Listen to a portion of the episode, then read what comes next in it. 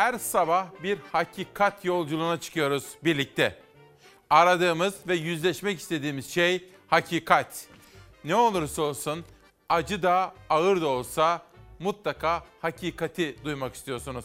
Yalan değil, hayal değil. Mutlaka hakikat. Varım yoğun bu. Her sabah birlikteyiz. Günaydın efendim. 8 Nisan 2022 Cuma sabahında İsmail Küçükkaya ile Demokrasi Meydanı'na hoş geldiniz. Varım yoğun bu. Bu ses benim sesim ama benim burada dile getirdiğim o ses esas da benim değil yalnızca sizin sesiniz. İnsan gibi davranıyoruz. Bizi çığırımızdan çıkarıyorsunuz. Elinizi öpeyim ya. Allah için ya. Kardeşim git ya. Git oradan al bak bak. Varım yokum bu. Türkiye açlığa gidiyor. Ekmeğimiz yok. Siz yetişen buğdayı öldürüyorsunuz. Böyle mi adalet? Böyle mi devlet? Böyle mi adil düzen? Adalet istedi, varım yoğun bu tarla diye aykırdı. Sulama için kullandığı elektrik direkleri sökülmek istenen çiftçi isyan etti. Tarlasına iş makinesiyle girilmesine izin vermedi. Yazıklar olsun ya. Yazıklar olsun. Bu hükümete, bu devlete yazıklar olsun bu sisteme. Halk aç, aç. İnsanlar aç. İnsanlar aç. Vatandaşı korumak zorunda asker. Bir kurumu korumak zorunda değil. Adalet var mı Türkiye'de? Hakkınızı yasal yollardan arayın arkadaşlar. Biz bazı şeyleri mecbur etmeyin. Jandarma bazı şeylere mecbur etmeyin bizi diyerek uyardı köylüyü. Hatay'ın Kırıkan ilçesine bağlı Kaskeli köyünde çiftçilerin ekinlerini sulamakta kullandıkları elektrikleri kesildi. Elektrik direkleri sökülmek istendi. Köylülerle jandarma karşı karşıya geldi. Kardeş bak kepçeciye söyleyeyim. Buğdanın içine girmeyecek. Girmeyecek zaten. Girmeyecek. Neredesin Hüseyin Yayman? Neredesin Tayyip Erdoğan? Neredesin Tarım Bakanı? Çiftçinin hali bu mu? Bu mu? Bu mu insanlığınız? Türkiye Cumhuriyeti'ni ne hale düşürdünüz? Çiftçiler sulamada kullandıkları elektriklerinin kesilmesine isyan edince köye Toma'da geldi. Jandarmalar bariyer oluşturdu. Sulama suyu kesilecek kalp hastası bir çiftçi fenalaştı. Haydi. Haydi böyle mi oluyor? Haydi. Ne oldu? Haydi giriyorsa gitsinler. Çiftçilerin sulama sorunu ayrı, jandarmayla karşı karşıya gelmeleri ayrı bir isyan konusuydu. Boy boy fotoğraf çekilip de barajda suy var. Hani suy buğdamı sulayacağım? Hani? Bugün bu sesi sizlere işittirmek istedim. Varım yoğun bu diyor ya etiketimiz. Bizim görevimiz bu efendim. Biz yukarıdakileri memnun etmek için burada var değiliz. Hayır. Biz yukarıdakilerin gönlünü hoş etmek için burada var değiliz. Hayır. Biz halkın sesini çiftçinin, üreticinin, esnafın, emeklinin, emekçinin, iş arayan işsizin sesini sizlere duyurmak için buradayız. Eğer yurdumuzda halkımızın bir kısmı, bazıları, çoğunluğu, nereden bakarsanız bakın, eğer halkımızın bazısı geçinemiyoruz diyorsa o sesi duymak ve duyurmak bizim önde gelen vazifemizdir. Adana'nın pamuğuyla övünüyorduk. Ege'nin zeytiniyle. Evet marketlerde artık e, taneyle satışa başlandı. Avrupa'da taneyle meyve sebze satıldığını söylediklerinde gülerdik. Bir demet soğan şu anda 9 lira 48 kuruş. Gerçekten çok enteresan günler yaşıyoruz. Adetle alışveriş dönemine ses yükseltti işçi emekli. Tane tane alabildiği o ürünleri pankart yaparak ilginç olan sadece eylem değildi. Hemen yandaki marketten çıkan biri geçinemiyoruz sesine kayıtsız kalamadı. Yaptığı alışverişin pahalılığına sinirlendi, eylemin ortasına daldı. 135 lira. Ne almışım? Ekmek almışım. Ya şu domatese bak. 14 lira vermişim ben ya. Bu 14 lira ya. Ben 2 kilo alıyordum 3 kilo. Alamıyorum. Alamıyorum arkadaşım alamıyorum. Baktım bu ekibi gördüm. Burada ekipler ekipler duruyor. Hayırdır? Baktım bu şeyi gördüm. Mutfak yangın şeylerini gördüm. Bu da patlayan şeylerini gördüm. Aa dedim dur, dur bu ekonomi şey dedim. İsim soyisim efendim. Ben cum- isim vermeyeceğim ben. Ben bir vatandaşım. Geçinemiyoruz platformu farklı bir eylemle meydanda hayat pahalılığına karşı basın açıklaması yapıyorlar ama bu açıklamadan önce markete uğradılar ve o pahalı sebze ve meyvelerden sadece adet adet alabildiler. Onların fiyatı da görüldüğü üzere o meyve ve sebzelerle birlikte dövizlerde, pankartlarda asılı. Tane fiyatlarına bakılınca da bu eylem geçinebilirlik geçinemiyoruz platformuna yine pahalıya patlamışa benziyor. 50 metre ilerisinde bir market burası. Sıradan bir market böyle özel bir manav da değil. 8 tane ürün aldık taneyle aldık. 35 lira 46 kuruş tuttu. Fişi de burada. Fişte ne yazıyorsa pankart oldu. Bir bağ yeşil soğan 9 lira 48 kuruş. Bir bağ ama cılız bir bağ maydanoz 5 lira 99 kuruş. Bir tane salatalık 4 lira 55 kuruş. Bir tane kabak 3 lira 39 kuruş. Bir tane patates 3 lira 76 kuruş. Havuç 1 lira 33 kuruş. Bu görüntüler sanat eseri olarak 120 bin dolara satılan duvara bantlanmış muzun bir uyarlamasıydı. Çünkü dar gelirlinin alım gücüne göre her biri bir sanat eseri değerine çoktan çıktı. Çiftçinin bu zor şartlarda yaptığı üretimse bir eser ortaya koymaktan zaten farksızdı. Böyle bir modern sanat vardı biliyorsunuz değil mi? Zaten oradan biraz esinlendik. Ya bunu bir yere astığımızda zaten kendi ederi. Maydanoz. Antalya'dan buraya gelirse bu fiyata satılması normal değil mi sizce de? Maydanoz üretilemez mi İstanbul'un etrafında? Şimdi tutturmuş Kanal İstanbul diye. Böyle bir metropolün etrafında tarım alanı kalmadı. Domates ve salatalıksız kahvaltı yapmazdım. Yemin ediyorum ben belki bir aydır salatalık ve domates evime girmedi. Emekli olarak biz de bu zamlardan çok etkilendiğimiz için sesimizi duyurmak için toplandık. İstanbul Kadıköy'e geçinemiyoruz demek için bizzat gelenlerin sesine o an oradan tesadüfen geçenlerin sesi de karıştı. İftar öncesi marketten elinde pide ve sebzeyle alışverişten dönen biri az önce kasada 135 lira ödeyince yolun üzerindeki eylemin en çarpıcı sesi oldu. Dolmalık biberin kilosu 50 lira ya. Ya yukarıda Allah var ya kimin kimin rızkını alıyorsunuz siz ya?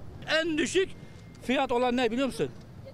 O da kimsenin yermedi, yemediği pırasa, o da hiç bilmediğin pırasa 13 lira. Evet işte tam da durumumuz bu.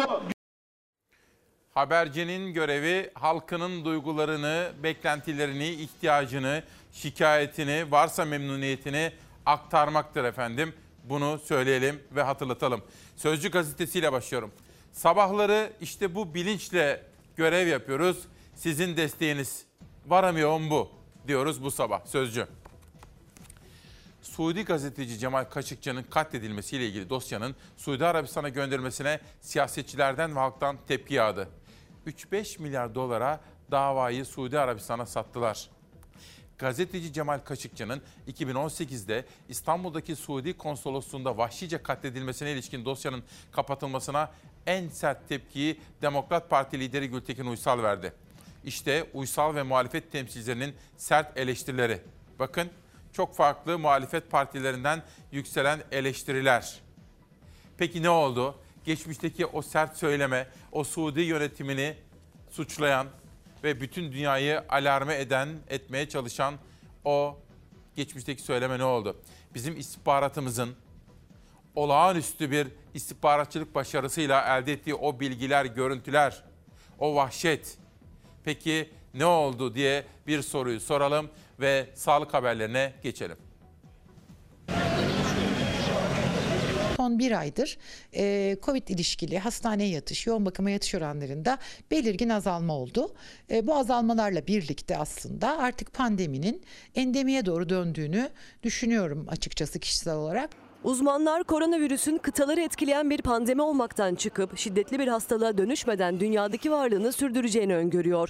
Yoğun bakımlar boşaldı. Maske kuralının gevşetildiği 2 Mart sonrası bilim kurulu 5 haftadır toplanmadı. Şu anda aktif olarak toplanmayı gerektirir ya da karar almayı gerektirir bir durumun olmadığını söyleyebilirim. Koronavirüs Bilim Kurulu üyesi Profesör Doktor Sema Turan toplanmayı gerektirecek bir durum şu an yok dedi. Tablonun her geçen gün iyiye gittiğini işaret etti. Ben yoğun bakım kısmı için özellikle söylemek isterim.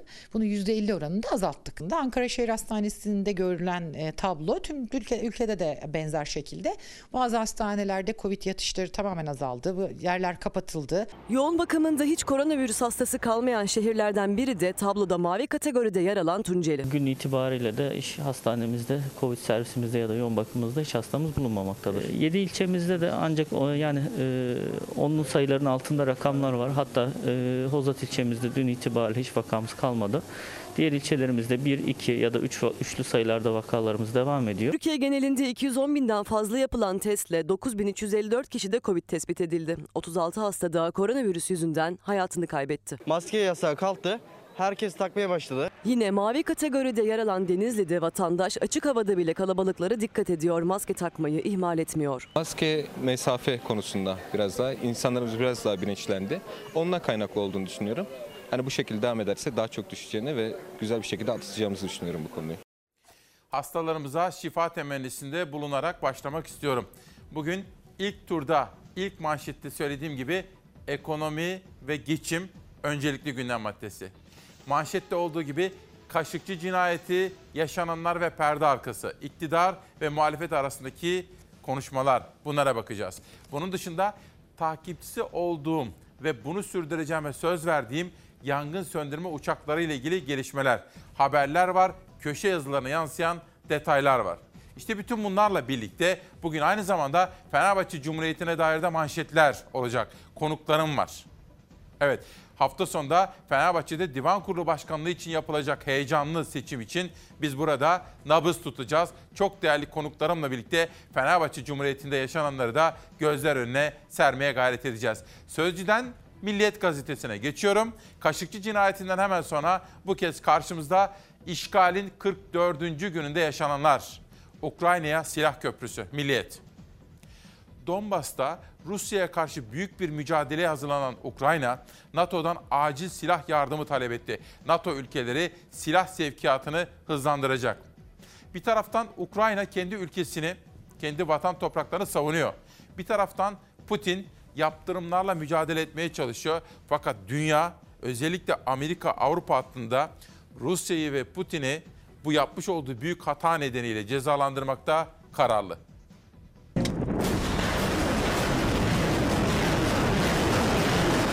Savaş Ukrayna'nın doğusunda şiddetlendi. NATO toplantısına katılan Dışişleri Bakanı Kuleba acil silah desteği istedi. Rusya Ukrayna'ya ait askeri hedefleri vurmaya devam ettiğini duyurdu.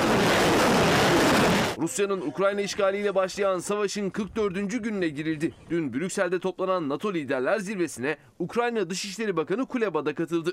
Rus gaz ve petrolüne ambargo uygulanması gerektiğini söyledi. NATO'ya bize silah verin, savaş Ukrayna'da kalsın dedi.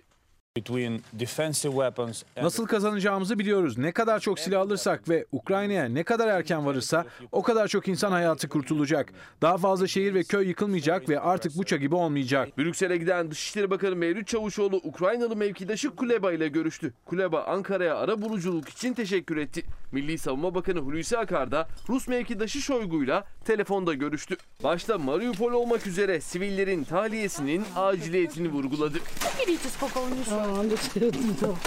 Savaşta çatışmalar ülkenin doğusundaki Donbas'ta şiddetlendi. Ukraynalı yetkililer Rus ordusunun Luhansk'ta yerleşim yerlerini vurduğunu açıkladı. Çok sayıda sivilin öldüğünü belirtti, sayı vermedi. Ukrayna ordusu da Rus güçlerin bölgede taarruza hazırlandığını duyurdu.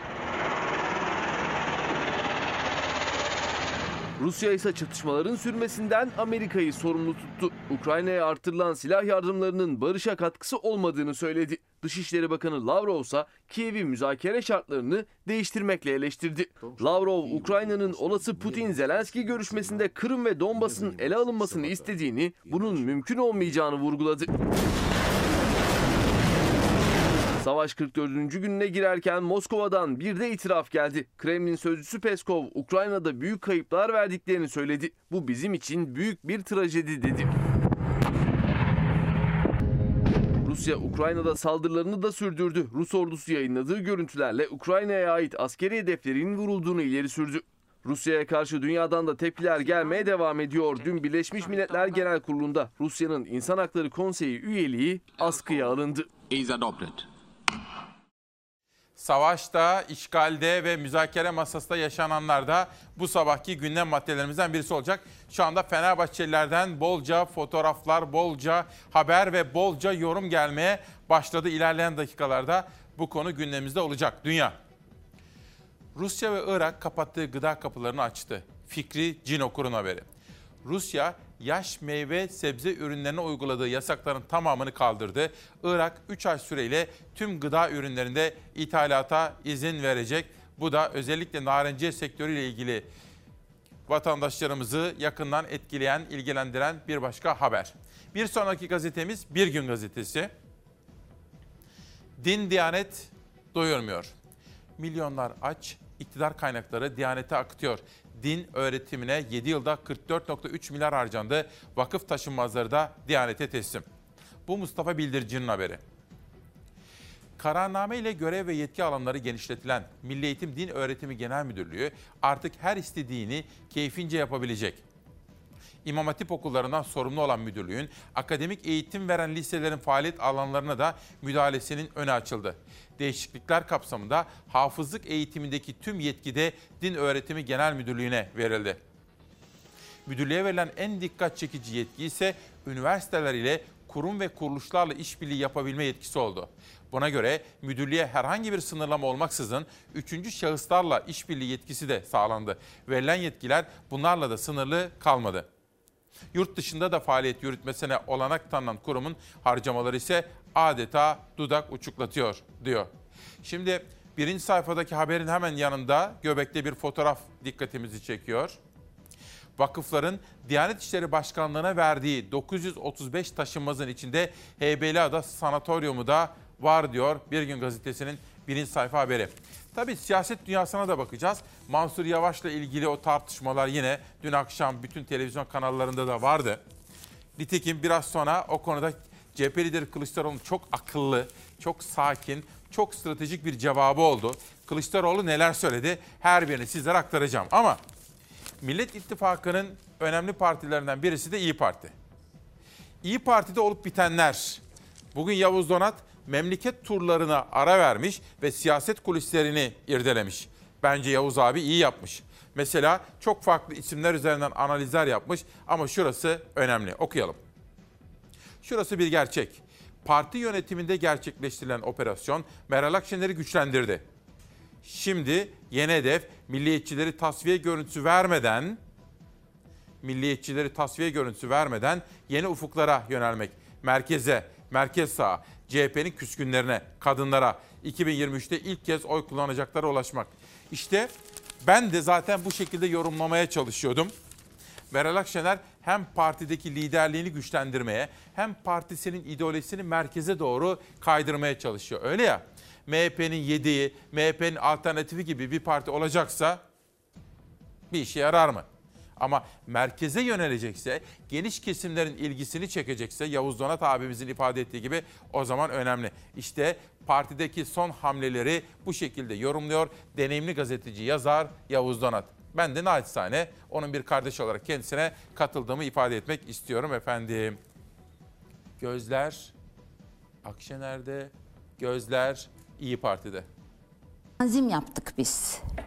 O tanzimde şu, e, yeni bir bakış açısı getirmeye çalıştık. Ben kendisine görev tevdi edilince iyi diyecek, görevden alınınca kötü diyecek kadar karakteri, mizacı zayıf bir insan değil. İyilik yolunda iyilerle memleketin selameti için mücadele edeceğiz. İyi Parti Başkanlık Divanı'nda yaşanan görev değişikliği siyaset kulislerini ısıttı. Divanda kendisine başka görev verilmeyen, bu yüzden kırgın olduğunu söyleyen Yavuz Ağralioğlu yapılan açıklamalarla endişe ve kırgınlığının geçtiğini Bu söyledi. anlamda endişeleri olanların, kırgınlıkları olanların ben dahil endişelerini ve kırgınlıklarını tamir etmeye kafidir. İyi Parti'de geçtiğimiz hafta Başkanlık Divanı'nda önemli değişiklikler yaşandı. Koray Aydın Teşkilat Başkanlığı görevinden alındı, Siyasi İşler Başkanlığı görevine getirildi. Yavuz Ağralioğlu ise Türk Dünyası ve Yurtdışı Türkler Başkanlığı görevinden alındı, kendisine başka bir görev verilmedi. Yavuz Bey'in yerine gelen arkadaşımız milletvekili değil.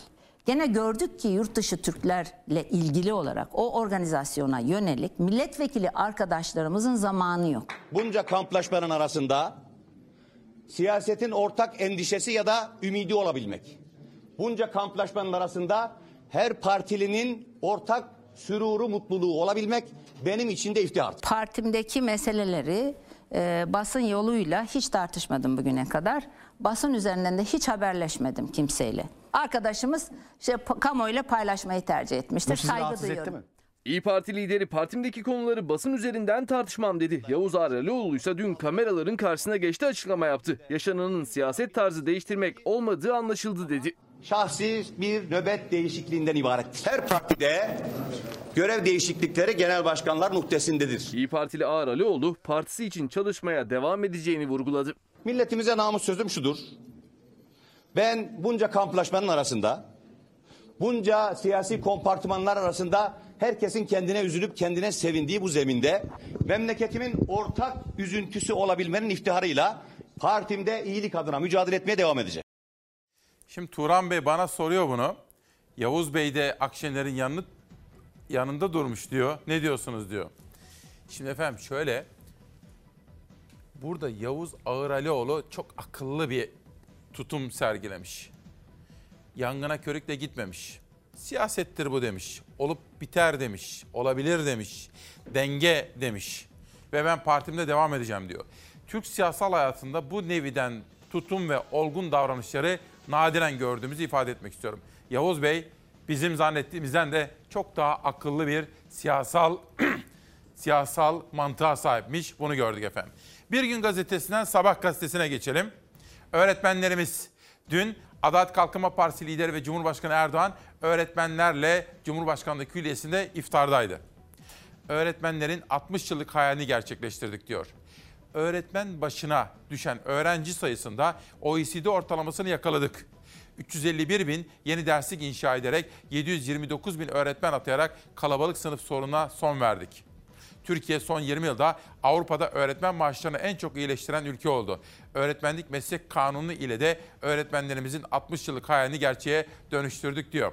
Tabii Sayın Erdoğan meselenin olumlu taraflarına da bakmış, iyi yapmış ama atanmayan öğretmenler diye, sözleşmeli öğretmenler diye de çok devasa ve mutlaka çözüm bekleyen bir sorunumuz olduğunu da buradan bir hatırlatalım.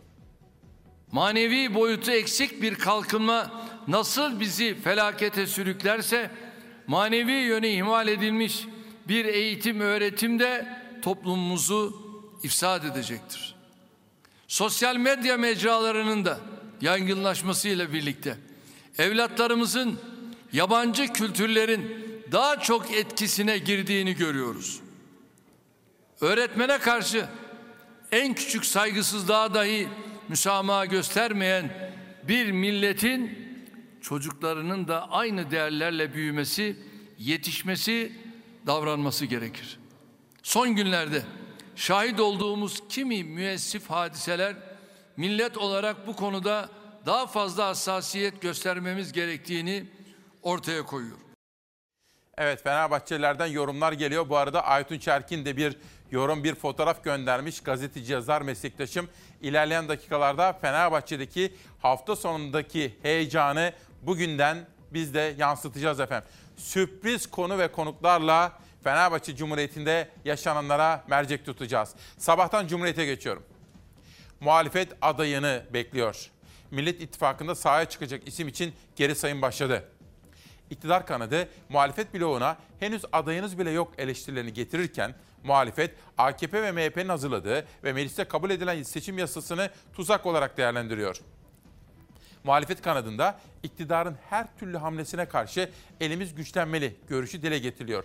Güçlendirilmiş parlamenter sistem için birlikte ilerleyen muhalefette artık Cumhurbaşkanı adayının açıklanması gerektiği konuşuluyor.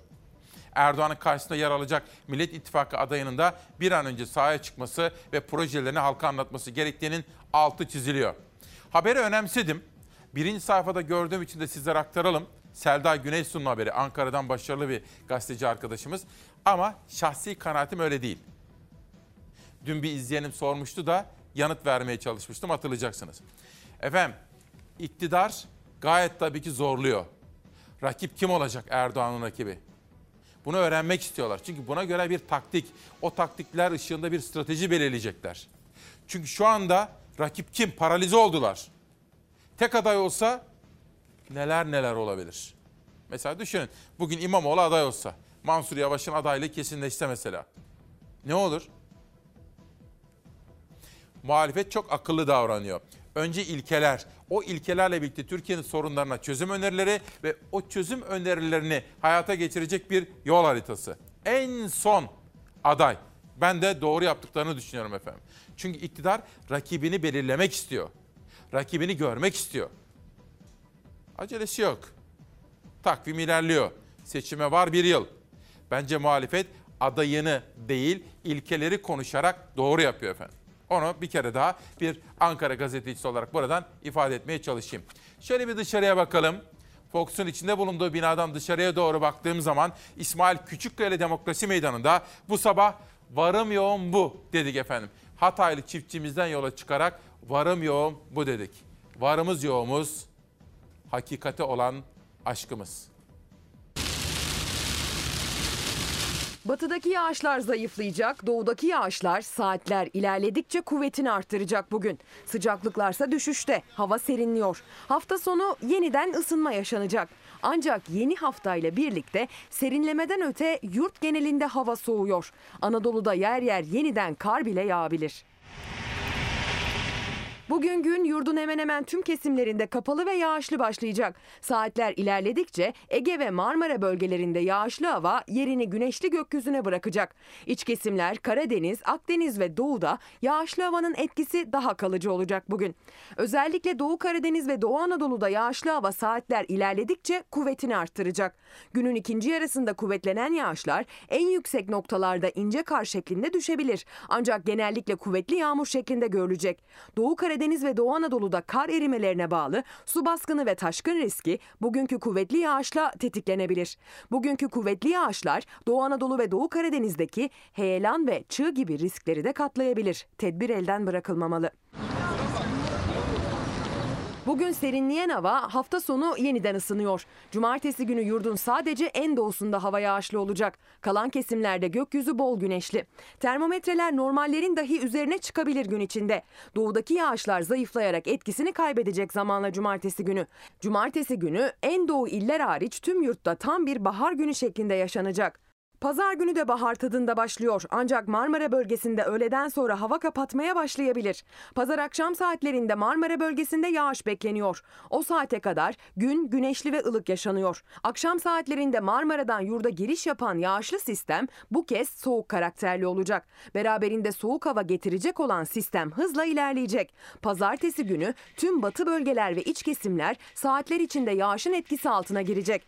Pazar gününden pazartesi gününe geçişte sıcaklıklar sıcaklıklarda keskin bir düşüş yaşanacak. Başta Marmara, Karadeniz ve Ege bölgeleri olmak üzere hava bir günde hızla soğuyor pazartesi. Bir günden diğerine ani soğuma hastalıklara davetiye çıkaracak cinsten uygun giyinmek önemli. Soğuk havanın etkisi salı günü Karadeniz ve doğuda sürecek. Bugünden bakıldığında öyle görünüyor ki Karadeniz ve doğunun yükseklerinde yağış kara dönebilir. Pazartesi gelen soğuk havayla özellikle gece ve ertesi gün sabah yüksekler ince beyaz örtüyle bile kaplanabilir.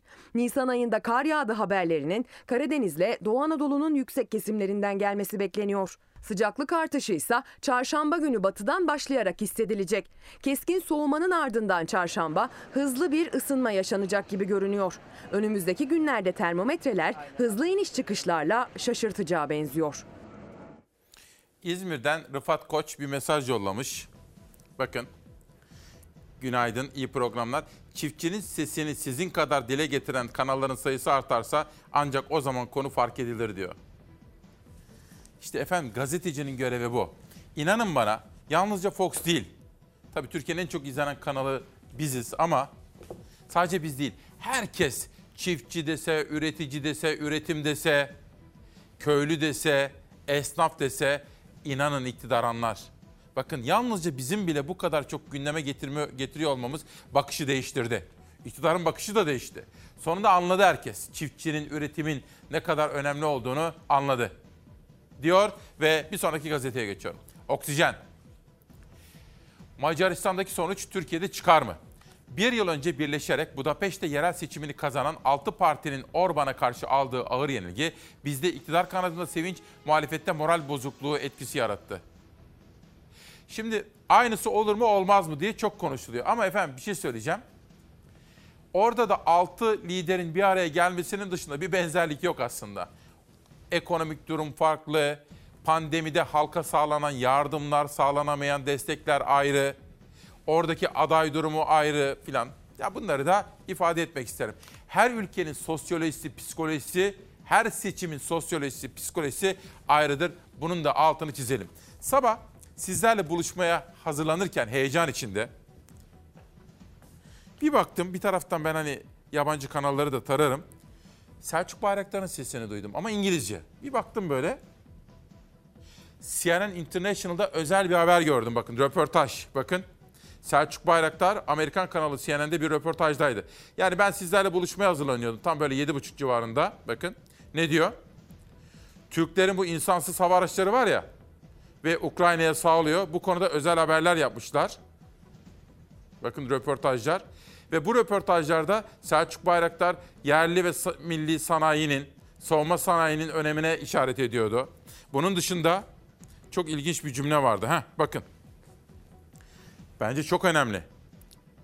Türk yapımı Bayraktar insansız hava araçları Rusların ilerleyişini yavaşlatıyor. Buna yardımcı oluyor diyordu. Son derece ilginç ve önemli. Bunu da üzerinde durun düşünün. Amerikan kanalı CNN'de Selçuk Bayraktar, onun ürettiği İHA'lar, SİHA'lar, savunma sanayinin yerlileşmesi, millileşmesi ve Rusya'nın bir devin yavaşlatılması gibi konuları da sizlere aktarmak istiyorum. Taarruz helikopterlerinin yurt dışına ilk ihracatı.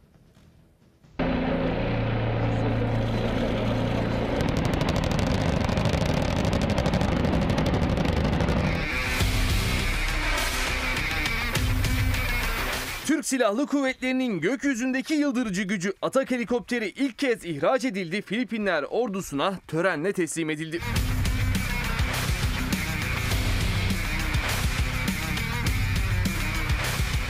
T-129 Atak taarruz ve taktik keşif helikopteri Türk Silahlı Kuvvetleri'nin hava taarruz helikopteri ihtiyacı için geliştirildi. Yıllardır da gökyüzünde uçuyor, terörle mücadelede önemli bir rol üstleniyor.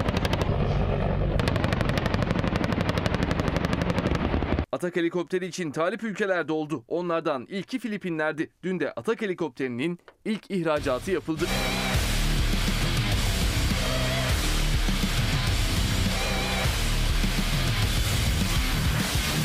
İhraç edilecek 6 helikopterin ilk ikisi dün törenle Filipinlere teslim edildi. Filipinler Hava Kuvvetleri Komutanlığı envanterine katılan Ataklar yurt dışında da ilk uçuşlarını yaptı.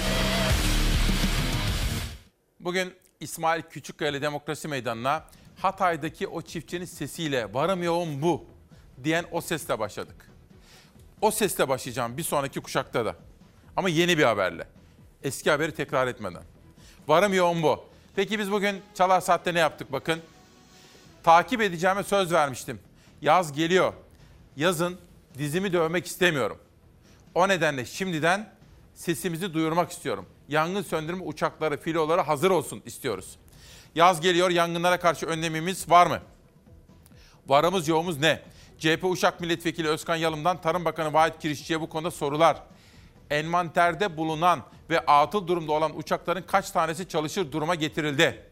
2021 yılında yaşanan yangınlar sonucunda kaç adet uçak ve helikopter alındı? Bu sorular yanıtlanmayı bekliyor. Yangın söndürme uçaklarının ve helikopterlerin hangarlarda bekleme ücreti kaç liradır?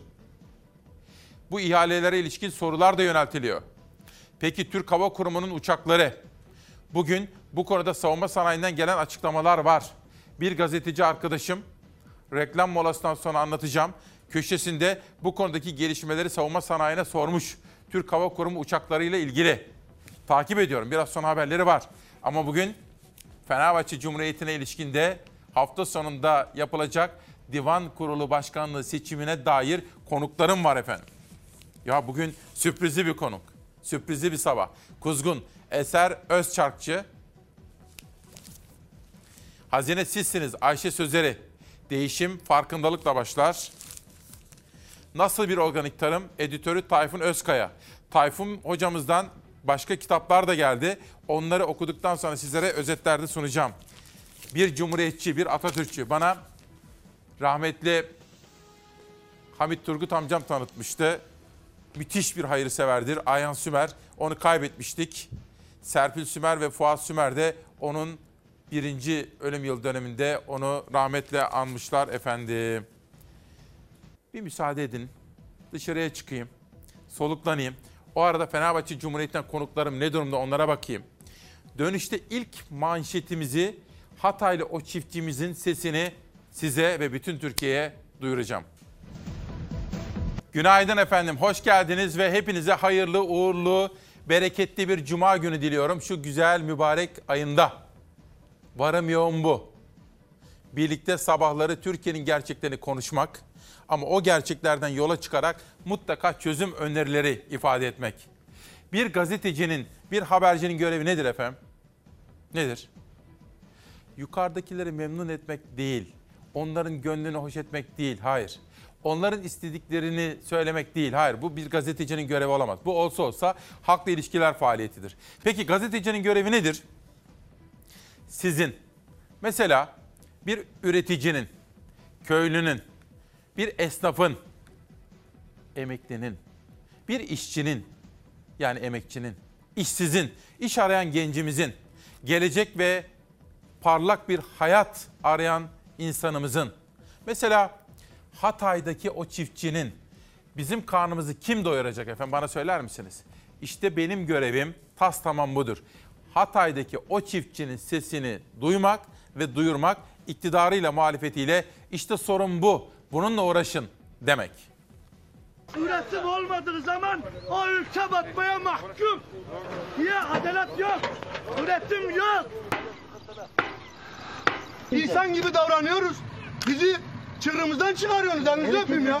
Sana burada durma demiyorum. Tepki girmeyecek. Halk aç aç.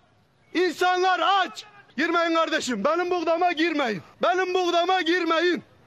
Varım yokum bu. Elektriği kesildi. Üzerine bir de ekinin ortasındaki direkleri sökmek için tarlasına iş makinesi girmeye kalktı. Hataylı çiftçi Bedir Parlak ekinlerini ezdirmemek için tarlasının başında nöbet tuttu. Kardeş bak kepçeciye söyleyin. Buğdanın içine girmeyecek. Girmeyecek zaten. Girmeyecek. Neredesin Tarım Bakanı? Çiftçinin hali bu mu? Bu mu? Hatay Kırıkhan, Kaskeli köyünde çiftçiler sulama sıkıntısıyla karşı karşıya. Tarım arazilerini sulamak için kuyu suyu kullanmak zorundalar. Kuyudan elektrikle çekilen suyun masrafı ise çok ağır. Artan girdi maliyetleriyle başa çıkamayan çiftçi Bedir Parlağan, biriken borçlarının üzerine bir de faiz eklenince işin içinden çıkamaz hale geldi. Borçları katlandı. 500 bin liraya ulaştı. Hüseyin Yayman, Hatay milletvekilleri AK Parti'nin. Boy boy fotoğraf çekilip de barajda suy var. Hani suy buğdamı sulayacağım. Türkiye açlığa gidiyor. Ekmeğimiz yok. Siz yetişen buğdayı öldürüyorsunuz. Böyle mi adalet? Böyle mi devlet? Böyle mi adil düzen? Hakkınızı yasal yollardan arının. Var mı adalet komutanım? Adalet var mı Türkiye'de? Çiftçiler de aslında öyle yaptı. Yasal yolları denedi. İddiaya göre ana para üzerinden borçlarını taksitlendirmek istedi ama istekleri enerji şirketi tarafından reddedildi. Jandarmalar eşliğinde tarlalara giren görevliler enerjiyi kesip direğini de yerinden söktü. Bu saatten sonra gerek yok abi. Bu saatten sonra ne yapacağım ki ben? Zaten kalpten adam ya. Çaresizce olan biteni izleyen çiftçilerden birinin o anlarda kalbi dayanamadı, fenalaştı. CHP Hatay Milletvekili Suzan Şahin ise çiftçiyi isyan ettiren sulama ve elektrik sorununu meclise taşıdı. Ben şimdi ilgili elektrik kurumlarına buradan ihbar ediyorum. Çiftçinin ödeyecek gücü yok. Cebinde parası yok. Ekecek gücü bile yokken nefes alamazken kendini zorluyor. Kredilerle, borçlarla bunları yapmaya çalışıyor. Alacağınızı gidin gayri safi milli hasıladan iktidardan alacaklı olan çiftçinin alacağından tahsil edin. Efendim demokratik sistem özgür ruhlu hakikat aşığı gazetecilerin ülkesinin nabzını iyi tutma çabasından beslenir. Bunun adına kamuoyu oluşturma denir. 9 yıldır her sabah ve akşamları da çalar saatle birlikte ana haberimizde de tarım diyoruz. Neden? İşte sonunda bakın gazeteler mesela Oksijen bugün çıkan baskısında İrfan Donat'ın şu yazısına yer vermiş. Hem de birinci sayfadan. Dikkate takip edecekseniz okuyayım. Peki. Bunlar enflasyon verilerinin arasında kaybolan devletin resmi rakamları. Sebze meyvede %82, ekmekte %76 artış. Bu gidişatı değiştirmek için önce Tarım Kanunu'nun emrettiği çiftçiye destek payının bütçeden ayrılması gerek. Kanundaki gibi gayri safi milli hasılanın %1'i ayrılmış olsa çiftçiye 72 milyar lira verilecekti. Oysa geçen yıl sadece 29 milyar lira ayrıldı. Yani kanundakini bile yerine getirmemişiz. Efendim bakın Hollandalı gibi, Kanadalı gibi, Amerikalı gibi çiftçiyi el üstünde tutacağız. Hiç gittiniz mi yurt dışına? Mesela Hollanda'ya falan. İnanın gelişmiş batılı ülkelerde, Kanada dahil, en zengin yaşayan, en rahat yaşayan, en müreffeh yaşayan kesim çiftçi kesimidir. Çok önemli bir durum tespitidir bu efendim. Bunu da unutmayalım diyorum. Yeni Çağ gazetesinde besicimizle ilgili bir haber dikkatimi çekti ama Yeni Çağ'da çok üzüldüğüm bir detay daha var. Onu da anlatacağım sizlere. Önce manşet. Besiciler İyi Parti lideri Akşener'e böyle feryat etti. Hayvanlarımız açlıktan ölüyor. Akşener, memleket gezileri kapsamında gittiği İzmir ve ilçelerinde de halkın AKP iktidarından şikayetleriyle karşılaştı. Hükümetin esnaf, besici ve üreticileri de unuttuğunu belirten vatandaşlar dalga dalga gelen zamlar belimizi büktü. Geçinemiyoruz. Yarın ne olacağımız meçhul diye konuştu. Bu arada dünyanın konuştuğu Rusya'nın Ukrayna'yı işgaliyle ilgili gelişmelere de bir bakalım.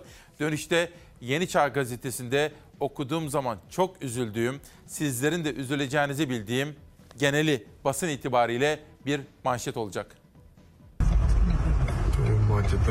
Buça'daki görüntüler e, kabul edilemez. İnsanlık adına utanç verici e, görüntülerden duyduğumuz rahatsızlığı da kendisine söyledik. Buça katliamı dünyanın olduğu gibi Türkiye'nin de gündemindeydi. Dışişleri Bakanı görüntüler kabul edilemez derken MHP lideri Bahçeli zamanlamasına dikkat çekti. Bize göre katliam iddialarının İstanbul'da kurulan müzakere masasından sonra gündeme taşınması ya bir tesadüf ya da kahredici bir tezgahtır. Buça, İspir ve bazı bölgelerden gelen bu e, görüntüler kabul edilemez e, görüntüler. Görüntüler şu anda müzakereleri biraz gölgeledi. MHP lideri Bahçeli Amerika'nın Irak işgali için gösterdiği kimyasal silah örneğini verdi. İddianın daha sonra asılsız çıktığını hatırlattı. Buça'da katliam varsa sorumlularından en ağır şekilde hesap sorulmalı dedi. Amerika Birleşik Devletleri'nden Fransa'ya, Avrupa Birliği'nden NATO'ya kadar niyeti bildik ve tanıdık ülke ve kuruluşlar Buca'da savaş suçu işlendiğini alelacele duyurmuşlardır. Savaşın bitmesine tahammülü olmayan ülkeler iğrenç bir senaryoya bel bağlamışlardır. Kiev yönetimi ise Buça katliamı sonrası Rusya'nın taktik değiştirdiğini söyledi. Rus ordusunu diğer kentlerdeki sivil cesetleri yok etmeye çalışmakla suçladı. Zelenski öldürdükleri sivillerin cesetlerini sokak ve binaların bodrumlarından temizliyorlar dedi. Şimdi bir arkadaş diyor ki, abi sen hangi takım tutuyorsun diyor. Ben Beşiktaşlıyım efendim. Evet. Babam, annem, kardeşlerim, bizim doğup büyüdüğüm Simav'daki mahallemdeki hemen hemen bütün abilerim, Azmi abi, Hasan abi hepsi. Kamil abi. Biz Beşiktaşlıyız. Ama şu, ben burada görev yaparken de spor çok etkili ve önemlidir. Aynı zamanda bir amatör spor sever olarak bütün gelişmeleri takip etmeye çalışıyorum. O nedenle Galatasaray'da bir seçim olduğu zaman, Beşiktaş'ta bir seçim olduğu zaman, Fenerbahçe'de bugün mesela bunları da kapsama alanına almaya çalışıyorum. Biraz sonra sürpriz konuklarımla Fenerbahçe'deki heyecanı sizlere yansıtacağız. Yeni çağda heh, üzüldüğüm olay neydi? Efendim ben yazılı basından geldiğim için şimdi her ne kadar televizyonu çok sevmiş olsam da yazılı basını çok önemserim. Ve şuna çok üzüldüm bakın. Değerli Yeni Çağ okurları, bu sadece Yeni Çağ okurları için değil efendim. Bu herkes için önemli bir yorum. Onun için haber değeri taşıyor. Gelinen noktada tamamı dövize bağlı kağıt, kalıp, boya fiyatlarının astronomik artışı zararlarımızı telafi edilemez düzeyde büyüttü. Zararlarımız karşılanamaz boyuta ulaştı. Durum karşısında büyük bir üzüntüyle ulusal yayıncılıktan bölgesel yayına geçmeye karar verdik. Böylece 30 Nisan'dan sonra Yeni Çağ birçok gazete bayinde olmayacak. İşte buna üzülüyorum. Hangi gazete olursa olsun böyle bir açıklama yapıp böyle bir karar aldıktan sonra ben çok üzülüyorum efendim. Heh. Ümit Özdağ'ın gündeme getirdiği bir iddia, bir talep olabilir. Sonuçta 6 partinin liderleri bir araya gelip karar verecekler. Ümit Özdağ kendisince kendi partisinin de yaklaşımlarını, stratejisini gözeterek Mansur Yavaş ismini ortaya attı. Olabilir. Siyasal bir hamledir. Ve Mansur Yavaş çok temkinliydi. Tamam. Bir de Millet İttifakı'nın ana taşıyıcısı Kemal Kılıçdaroğlu bu konuda Fikret Bilan'ın bir sorusuyla karşılaştı. Kemal Kılıçdaroğlu o kadar sakin, o kadar stratejik, o kadar akıllı bir yanıt verdi ki 2023. Bu seçim öylesine önemlidir ki normal şartlarda sokakta rastlaşsalar selam vermeyecek olanları aynı masa etrafında bir araya getirebilmiştir. Altılı. Aynısı Macaristan'da oldu bak. Macaristan'da mevcut diktatör seçim kazandı diye Türkiye'de ben de kazanacağım diyorsa o onun hayalinden ibarettir. Macaristan'daki seçim sonuçları Türk siyasetinde yankılandı. Cumhur İttifakı Macaristan'da 12 yıllık iktidarını koruyan Orban'ın karşısında sandıkta yenilen 6 partili ittifakı altılı masaya benzetti. Ortada üzerinde uzlaştıkları bir program yok. Aynı merci Macaristan'da da koordinatör oldu. Bunların koordinatörlerinin kimler olduğunu da biliyorsunuz. Amerika Birleşik Devletleri desteğiyle iktidara geldik diyen bir Ethem Sancak orta yerde durmaktadır. Erdoğan ve Bahçeli'nin yine Macaristan seçimleri üzerinden dış güçler mesajına ise muhalefetten eski AK Partililerin açıklamalarını hatırlatarak yanıt geldi. Dış destek ve taziklerin işe yaramadığı Macaristan örneğiyle bir kez daha anlaşılmıştır. Macaristan'a bakıp boşuna heveslenmesinler. Bu iktidarı önümüzdeki seçimde göndereceğiz. Sayın Kılıçdaroğlu sen aslında çift kişiliksin. Karanlıkta uyanık, aydınlıkta gafilsin. Millet İttifakı sistemi en çok da ağırlaşan ekonomik tabloyu gerekçe göstererek erken seçim isterken Cumhur İttifakı da her seferinde 2023 Haziran'da olacak diyor ama siyasilerin her adımında seçim dillendiriliyor. Hatta artık adaylarda. Biz Mansur Yavaş'ı Zafer Partisi olarak göreve çağırıyoruz. Bu bir adaylık değil. Bu milli bir mesele. Sayın Özdağ'ın Cumhurbaşkanı adayı olarak bir CHP'liyi önermesi güzel bir şey. Buna memnun oldum. Kimse merak etmesin. Bu kötü gidişi durduracağız. Zafer Partili Ümit Özdağ Mansur Yavaş'ı Cumhurbaşkanı adayı olarak önermesine Millet İttifakı en çok da Kemal Kılıçdaroğlu'nun ne söyleyeceği merak konusuydu. Kılıçdaroğlu gazeteci Fikret Bile'ye konuştu. Ondan önce ise üzeri kapalı ilk tepki Erdoğan'dan geldi. Ya şurada Ankara'da. Şimdi Çankaya'dan buraya geliyorum. Yolda çukurlardan geçilmiyor. Hani çukur çamur diyorduk ya. Aynen şu anda Ankara bunu yaşıyor. Erdoğan'ın Yavaş'ın isminin açık açık Cumhurbaşkanlığı adaylığı için dillendirilmesinin ardından kurduğu bu cümleler dikkat çekti. Seçim tartışmasında da yeni bir başlık açtı. Biz 6 genel başkan bir kader birliği yaptık. Kimin aday olacağı konusunda anahtar altılı masa. Cumhurbaşkanı adaylığı meselesinde dışarıya karşı renk vermeseler de arka planda saç saça baş başa bir kavga yaşandığı anlaşılıyor. Korkunun ecele faydası yok.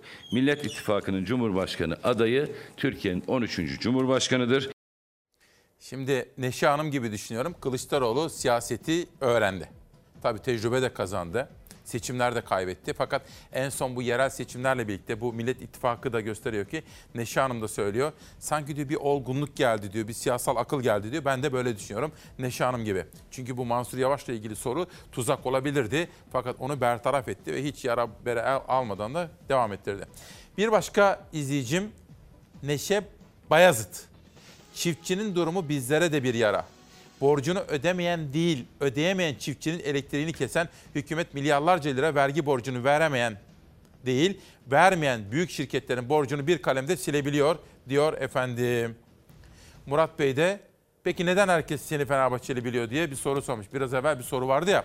Arkadaşlar bunları biraz sonra konuklarım Fenerbahçe'nin önemli isimleri geldiği zaman konuşalım. Neden Fenerbahçeli diye biliniyormuşum ben Beşiktaşlıyım. Yeni çağdan bir güne geçelim. Romanların talebi eşit ve adil yaşam. Roman Diyalog Ağı 8 Nisan Dünya Romanlar Günü ile ilgili yaptığı açıklamada sosyal dışlama ve ayrımcılığa dikkat çekti. Açıklamada ön yargılar ve ayrımcılık romanların temel haklarına erişimlerinde ağır sorunlarla karşı karşıya kalmalarına yol açıyor denildi. Bu sorunların yanı sıra yoksulluk ve yoksunluğun romanların toplumsal, ekonomik ve siyasi yaşama eşit olarak katılımının önündeki en büyük engel olduğu belirtildi. Açıklamada yasalarla güvence altına alınmış olan eğitim, barınma, istihdam, sağlık, sosyal güvence ve kamu hizmetlerine erişim konusunda çözüm talep edildi denilmekte. Dünyadaki gelişmelere de şöyle bir bakalım. Mesela yabancı gazetelerde, manşetlerde neler var bakın. Sri Lanka'da açlık, kıtlık. Bu arada Rusların büyük bir devi aynı zamanda Rusya'da daha doğrusu Rusya'nın Ukrayna işgalinden sonra savaş suçları işlenip işlenmediğine dair bir soruşturma talep etmiş ve bu konuda da bir ilk olmuş, bir önce olmuş efendim. Dünyadan protesto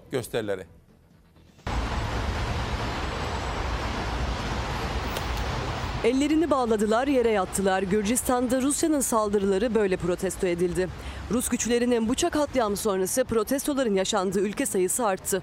İnsanlar tek yürek olarak savaşın artık sona ermesini istiyor. Yer Gürcistan, başkent Tiflis'te parlamento binasında buluşan insanlar elleri arkadan bağlı bir şekilde yere yattı. Buça'dan gelen dehşetin görüntülerini parlamento binasının önünde canlandırdılar. Rus güçlerinin yaşattığı dehşete karşı farkındalık yaratmak istediler. Benzer gösteriler Çekya'da da gerçekleşti. Elleri bağlı bir şekilde yere yatıp yolu kapatan göstericilere polis müdahale etti. Berlin'de protestoların adresi Federal Meclis oldu. Meydanda toplanan binlerce insan Putin karşıtı pankartlar ve sloganlar eşliğinde Ukrayna'ya destek olmak ve savaşın artık durması için protesto düzenledi. Onlar da yere yatarak harabeye dönen şehirlerde ölen sivilleri dikkat çektiler. İngiltere'nin başkenti Londra'da Ukrayna'ya destek gösterilerine sahne oldu. Yüzlerce insan meydanlarda toplandı. Rusya'nın saldırılarını protesto edenler Ukrayna'dan elini çek, Putin'i durdurun ve savaşa hayır yazılı pankartlar taşıdı. Yani bir anda gündem tabii Fenerbahçe'ye kaydı. Aytun Şerkin bir fotoğraf yolladı. Fotoğrafta çarpıcı bir fotoğraf. FETÖ dönemlerine ilişkin. Anlatayım biraz sonra. Birazcık daha zaman tanıyın lütfen. Ve işte bakın bu benim çok sevindiğim bir haber. Manşet gazetesi. Biz bugün Savaş Yıldız'la birlikte yerel gazeteleri seçtik efendim. Yabancı gazeteleri Zafer Söken'le birlikte seçtik. Dış haberlerimizi bugün Beyza Gözeyik yaptı. Haber masasında Zafer'le Beyza'nın dışında Ezgi Gözeger ve editörüm vardı Zeray Kınacı. Danışmanım Nihal Kemaloğlu. Kameralarda Mümin var, Yunus abim var. İrfan Tomakin ve Savaş dönüşümlü olarak rejide. Rejiye de, kurgu serviste de bugün yine bir Fenerbahçeli Uğur Gök var. Bir de kim vardı? Söyleyin Uğur Gök'ün dışında. Ses gelmedi. Manşet gazetesi beklenen müjde AK Parti İl Başkanı Kadem Mete'den geldi. Efendim geçtiğimiz ay Muğla'nın dünyaca ünlü koyları tek tek ihaleye çıkarılmış. Duruma tepki gösteren STK ve vatandaşlar ihale sürecinin durdurulmasını istemişti. Hatırlarsanız o gün canlı yayınlar yapmıştık. Bağlantılar. Ankara'da Çevre Şehircilik ve İklim Değişikliği Bakanı Murat Kurum ile görüşen AK Parti İl Başkanı Kadem Mete ile ilk ağızdan kıyılarla ilgili tüm ihale sürecinin iptal edildiğini duyurdu. Bu da son derece sevindiğimiz bir başka gelişme. Kurgu serviste bir de Recep kardeşim var. Ona da emekleri için teşekkür ediyorum. Sesçimiz de bir ses mühendisi, bir sihirbaz Turgay kardeşim. Teknik yönetmenimiz de Cansever abimiz. Meclisten geçen torba yasa ve vergi konusunda getirdikleri. Ekonomiye yönelik düzenlemelerin içinde olduğu torba yasa teklifi meclis gündemine geldi. Muhtar maaşlarının asgari ücret seviyesine çekilmesi, vergi suçlarına yönelik cezaların artırılması, yine vergi suçlarında etkin pişmanlık uygulaması kabul edildi. İktidar Partisi'nin hazırladığı ekonomik düzenlemelerin yer aldığı torba yasa önce komisyonda kabul edildi ardından meclis genel kuruluna geldi. Düzenleme genel kurulda da kabul edilerek yasalaştı. Muhtar maaşlarını asgari ücret seviyesine yani 4250 liraya yükseltme kararı aldık. Kabul edilen düzenlemeyle daha önce söz verildiği gibi muhtar maaşları asgari ücret seviyesi olan 4250 liraya çıkarılacak. Yabancılara konut ve iş yeri satışında uygulanan KDV istisnası 3 yıl daha sürecek. Vergi suçlarına yönelik cezalar artırılacak. Ancak vergi kaçakçılığı suçlarında etkin pişmanlık uygulaması getirilecek. Yine düzenlemeyle finans sektöründe kurumlar vergisi %20'den %25'e çıkarılacak. Çiftçilerin borçlarının geri ödemesini kolaylaştırmak içinse faiz düzenlemesi yapılacak. Hekimlik görevinden istifa edenler için de bir düzenleme yer aldı torba yasada. Görevinden istifa eden doktorların yeniden kamu görevine dönüşü için zorunlu olan bekleme süreleri bir defaya mahsus olmak üzere kaldırıldı. Ve peki çevre konusundaki bu güzel haberden sonra Çağdaş'a geçelim. Batman. Tek teselli yağmur diyor. Bahar mevsimiyle birlikte çiftçinin tarlaya atacağı gübreyi almak için kara kara düşündüğünü belirten Ziraat Odası Başkanı Nizamettin Aydiş, çiftçi artık girdilerle baş edemez durumda. Mazot, gübre ve ilaç pahalı. Çiftçi tarlaya mutsuz giriyor. Tek tesellisi yağmur dedi. Ve geçelim Kocaeli'ye. Ford Otosan'dan Türkiye'de ve Avrupa'da bir ilk elektrikli transit hayırlı olsun. Ford Otosan Gölcük fabrikasında üretilen ilk tam elektrikli ticari araç e-Transit dün törenle banttan indi. Törene katılan Sanayi ve Teknoloji Bakanı Mustafa Varank Ford Otosan'ı kutladı diyor. Buradan Olay Gazetesi'ne geçelim. Bursa'ya Coğrafya kitaplarından bildiğimiz birçok göl kururken Türkiye'nin dördüncü büyüğü İznik Gölü de alarm veriyor. 2006'da 85,5 metre olan seviye 83,3 metreye indi. Yanlış tarım uygulamaları, bakın burası önemli. Yanlış tarım uygulamaları ve buharlaşmanın yanı sıra gölün en büyük katili borularla 24 saat suyunu emen sanayi tesisleri demiş Bursa'nın Olay Gazetesi attığı manşette. Çok sevindiğim bir olay oldu. Dün Canan Güllü hocamızla da konuşmuştuk da bu kadınların siyasetteki, toplumsal hayattaki rolünü, görünürlüğünü artırmak için böyle konuşuyorduk. Yeri ve zamanı geldikçe daha da detaylandıracağım. Fakat ajanslara bir baktım. Amerika'da 100 küsür yıldır ilk defa bir siyahi yüksek mahkeme Supreme Court'a Anayasa Mahkemesi'ne atandı. İlk defa. Amerika Birleşik Devletleri'nde senato oylaması tarih yazdı. 233 yıllık Anayasa Mahkemesi ilk kez siyahi bir kadın yargıça kapısını açtı. What do you think about the Kavanaugh? 46. Başkan Joe Biden'ın seçim vaatlerinden biriydi. Üst düzey yönetimlerde daha fazla kadın ve etnik kökenden kişilerin bulunması. Biden iki hafta önce Anayasa Mahkemesi üyeliği için aday gösterdiği Ketanji Brown Jackson ilk siyahi yüksek mahkeme yargıcı oldu. Is your Senatoda oylama tamamlandı. Demokrat ve Cumhuriyetçilerin 50'şer sandalyesi bulunan Senatoda Ketanji Brown Jackson 47 hayır, 53 evet oyu aldı. Son zamanlarda ırkçılıkla mücadelede aktif yer alan Cumhuriyetçi Senatör Mitt Romney de Jackson lehine oy verdi. Demokratlar Cumhuriyetçi Senatör Romney'e teşekkür etti. Oylama anında Yargıç Jackson Başkan Biden'la Beyaz Saray'daydı. Sonuçları heyecanla el ele takip ettiler. Ketanji Brown Jackson 83 yaşındaki liberal yargıç Stephen Breyer'ın koltuğunu devralacak. Jackson yüksek mahkemenin ilk siyahi yargıç olduğu gibi aynı zamanda tarihte mahkemenin üyesi olan 6 kadından da biri oldu. Son derece önemli. Çünkü her türlü farklılığı bir zenginlik olarak gören, her türlü ayrımcılığı elinin tersiyle iten bir anlayışı ülkemizde ve dünyada yerleştirmemiz gerekiyor efendim. Sıra geldi pencereye. Bu da benim takip listemdeki haberlerden bir tanesi. Yangın söndürme uçaklarına kafa karıştıran ihale. Türkiye geçen yıl Cumhuriyet tarihinin en büyük yangınlarıyla ormanlarını kaybetti. 8 insanı yangınlara kurban verdi. Türk Hava Kurumu uçaklarının yangın söndürmede kullanılmaması en çok eleştirilen konuların başındaydı. Bugün bu konudaki gelişmeleri yine takip listemize aldık ve sizlerin dikkatlerinize getiriyoruz.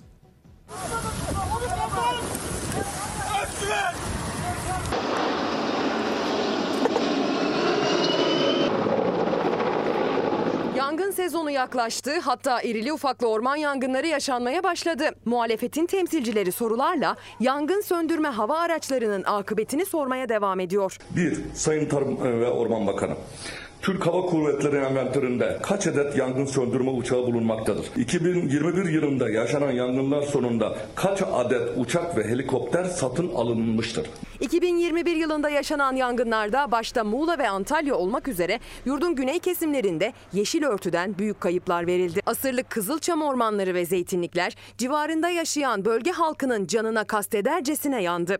Yangınlarda toplam 8 kişi de can verdi. Yüzlerce kişi yaralandı, yüzlerce hayvan öldü. En büyük eleştiri alevlere zamanında havadan müdahale edilememesiydi. Türkiye yangın söndürme filosunun durumunu alevler yükseldikçe gökyüzünde uçak göremediğinde fark etti. Önümüzdeki yaz mevsiminde yaşanabilecek orman yangınları ile ilgili alınan ve alınacak tedbirler kamuoyuna özellikle merak etmektedir. Bu yıl için yapmış olduğunuz yeni sözleşmelerde uçaklar ve helikopterlerin yangın ihbarı alındıktan kaç dakika içinde havada olması şartı konulmuştur. En çok ormanın yandığı Muğla'nın CHP'li milletvekili Özkan Yalım meclisten yükseltti sesini. Atıl durumdaki Türk Hava Kurumu uçaklarının kaçı çalışır hale getirildi diye sordu. Hangi illerde kaç hava aracı konuşlandırılacak sorusunu iletti Tarım ve Orman Bakanı'na. Ormanlara yangın tespiti yapacak elektronik sistem kurulup kurulmadığından uçakların hangar kirasına hatta uçuş başına ödenecek miktara kadar pek çok soru yöneltti. Geçenlerde yine bir orman e, yangını oldu ve de müdahalenin doğru yapılmadığı ve de eksik yapıldığı ile ilgili bilgiler aldık. Bu yıl uçak tedariki için ilk kez Savunma Sanayi Başkanlığı görevlendirildi. Savunma Sanayi Başkanlığı'nın içinde bulunduğumuz Nisan ayında dahi yangın söndürme hava araçları için ihale açıyor olması uçaklar hala hazır değil yorumlarıyla haber oldu. Geçen yazda çok tartışılan 5 ton su kapasitesinin altındaki uçakların kullanılmaması şartı bu yılda THK uçaklarını konunun dışında mı bırakacak sorusunu gündeme getirdi. Gazeteci Deniz Zeyrek'in Sözcü gazetesindeki köşe yazısında aktardığına göre THK uçakları TUSAŞ tarafından uçuşa hazır hale getiriliyor. Uçaklar hazırlandığında ihalesiz şekilde filoya dahil edilecek. Ancak hala geçen yıla kıyasla hangi ilave tedbirlerin alındığı, kaç hava aracı satın alındığı ya da kiralandığına dair resmi bir açıklama yapılmadı. Bu konuyu takip edeceğiz efendim. Çok önemli. Yöneylem araştırma halkın yaklaşık %89'u Türkiye'nin durumu geçen yıla göre daha kötü dedi. AKP'li seçmenin %78.9'u, MHP'li seçmenin de %89.4'ü asgari ücretin yeniden belirlenmesini istiyor efendim. Bir sonraki manşet gelsin. Abdülkadir Selvi AKP MKYK'dan kulisleri yazdı. Bu yıl gıda ürünlerini daha uygun fiyattan ithal edebiliriz. Bakın ithal edebiliriz. Altı çizilesi. Geçelim. Yangın söndürme uçağı ihalesi yine takip listemize aldık. Devam ediyorum. Önemsiyorum. CHP Uşak Milletvekili'nin Tarım Bakanı'na bu konudaki soruları takip listemde. Bahçeli, bugünkü şartlarda enflasyon artmış olabilir. Hayat pahalılığından şikayet ve sızlanmalar da görülebilir ama bunların hepsi geçicidir. Daha huzurlu günlere ulaşmak için sabırla, metanetle tarihi yolculuğumuza devamdan başka seçeneğimiz yoktur, diyor MHP lideri Bahçeli. Pazar tezgahları, manav ve zincir marketlerde sebze meyve fiyatlarını gören vatandaşın isyanı yetkilileri harekete geçirdi. Uzmanlar sıcaklıkların artmasıyla patateste çillenme olacağı için stokçuların ürünleri mecburen piyasaya süreceğini ve büyük düşüş yaşanacağını söylediler. Şimdi bu üzerinde durulmayı hak ediyor. Türkiye enflasyonla yani şu andaki enflasyonla 500'lük banknota doğru koşuyor diyor ekonomist Uğur Gürses. 2009'da 200'lük banknotla alınan bir ürünü aynı miktarda almak için bugün 1048 lira ödüyoruz. Yani 5 tane 200'lük banknot. Buradan yola çıkarak hesaplamalar ve simülasyonlar yapıyor ve yakında Türkiye'nin maalesef 500 Türk lirası banknot basacağını öngörüyor. Dileyelim gerçek olmaz efendim. Bu arada Vefa Küçük gelmiş Fenerbahçe'den duayen isimlerden bir tanesi. Divan Kurulu Başkan adaylığı. Önceki gün konuşmuştum. Davet ettim sağ olsun geldi. Huzurlarınıza davet edeceğim. Davut İzol, İçimdeki Yalnızlığım isimli kitabını göndermiş. Ve bir başkası Nazan Öçalır'dan Arifzade Şahap Azmi Öçalır. Orta sınıf diye bir şey kaldı mı? Ne kadar zam aldınız Ocak ayında? %10-15 civarında alındı. Çalışan bir adamın en az 10 bin lira maaş olması lazım. O da 8-5 çalıştığımız sürece. Öyle bir şart da yok. Öyle bir alacağımız da yok yani şu an. Özel sektörde çalışıyorum. Zam ne oldu? Yetiyor mu? Maalesef. Eridi. Eridi. Yani görünek Daha 3 ay oldu. Ya ilk ayında eridi zaten yani. Yılın ilk 3 ayında eriyen sadece 4250 liralık asgari ücret değil, birçoğu orta sınıf olarak tanımlanan özel sektör çalışanları da enflasyonun gerisinde kaldı. Bu nedenle de ikinci bir zam beklentisinde çalışanlar. İkinci bir zam gerekli mi peki sizce? E, tabii ki hatta enflasyon oranında e, devamlı güncellemeli bence. Bir orta sınıf vardı.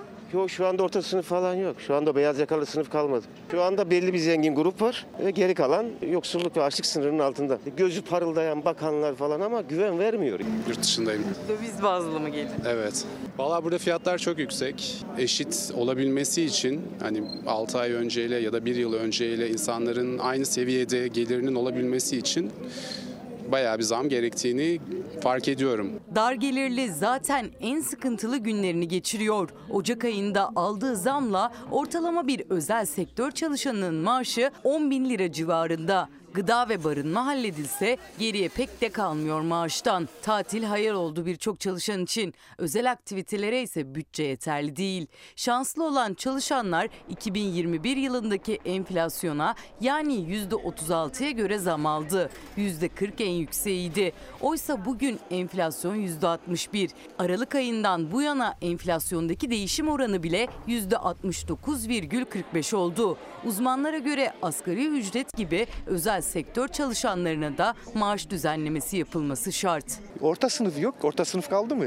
Açlık sınırı 14 bin, 15 bin hani şey limitleri var ya. Yok o kadar almıyoruz. Karı koca çalışıyoruz biz o kadar almıyoruz yani. Şeyiz biz. Fakir sınıftayız yani. Bayram geliyor. Var mı bir tatil? Yok canım çalışıyoruz. Yani. Ya öyle bir imkan belki yazın. O da çok kısa 2-3 Özel sektör çalışanı Sedat Kaya maaşına %63 zam aldı. Eşi de çalışıyor ama iki maaşla bile geçinemiyorlar. İkinci bir zamma ihtiyaç var mı? Kesinlikle lazım. Kesinlikle lazım. 250 liraya aldığım ayakkabı bugün 1000 lira olmuş. Benim maaşım iki katına çıkmış. Bak benim maaşım iki katına çıktı. Ama o aldığım ürün dört katına çıkmış. Bu sadece bir kalemde değil her kalemde. Odunudu, kömürüdü, gıdaydı, şuydu, buydu, elektrik, su parası, şu parası, bu parası gitti maaşın hepsi. Yapacak bir şey yok.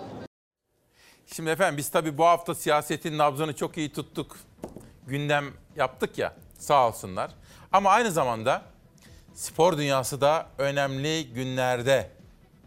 Mesela hafta sonunda büyük bir maç var. Dünya çapındaki büyük derbilerden Galatasaray ile Fenerbahçe büyük maç maça çıkacaklar. Ne olacak acaba? Ve aynı zamanda Fenerbahçe'nin divan kurulu başkanlığı için seçim var.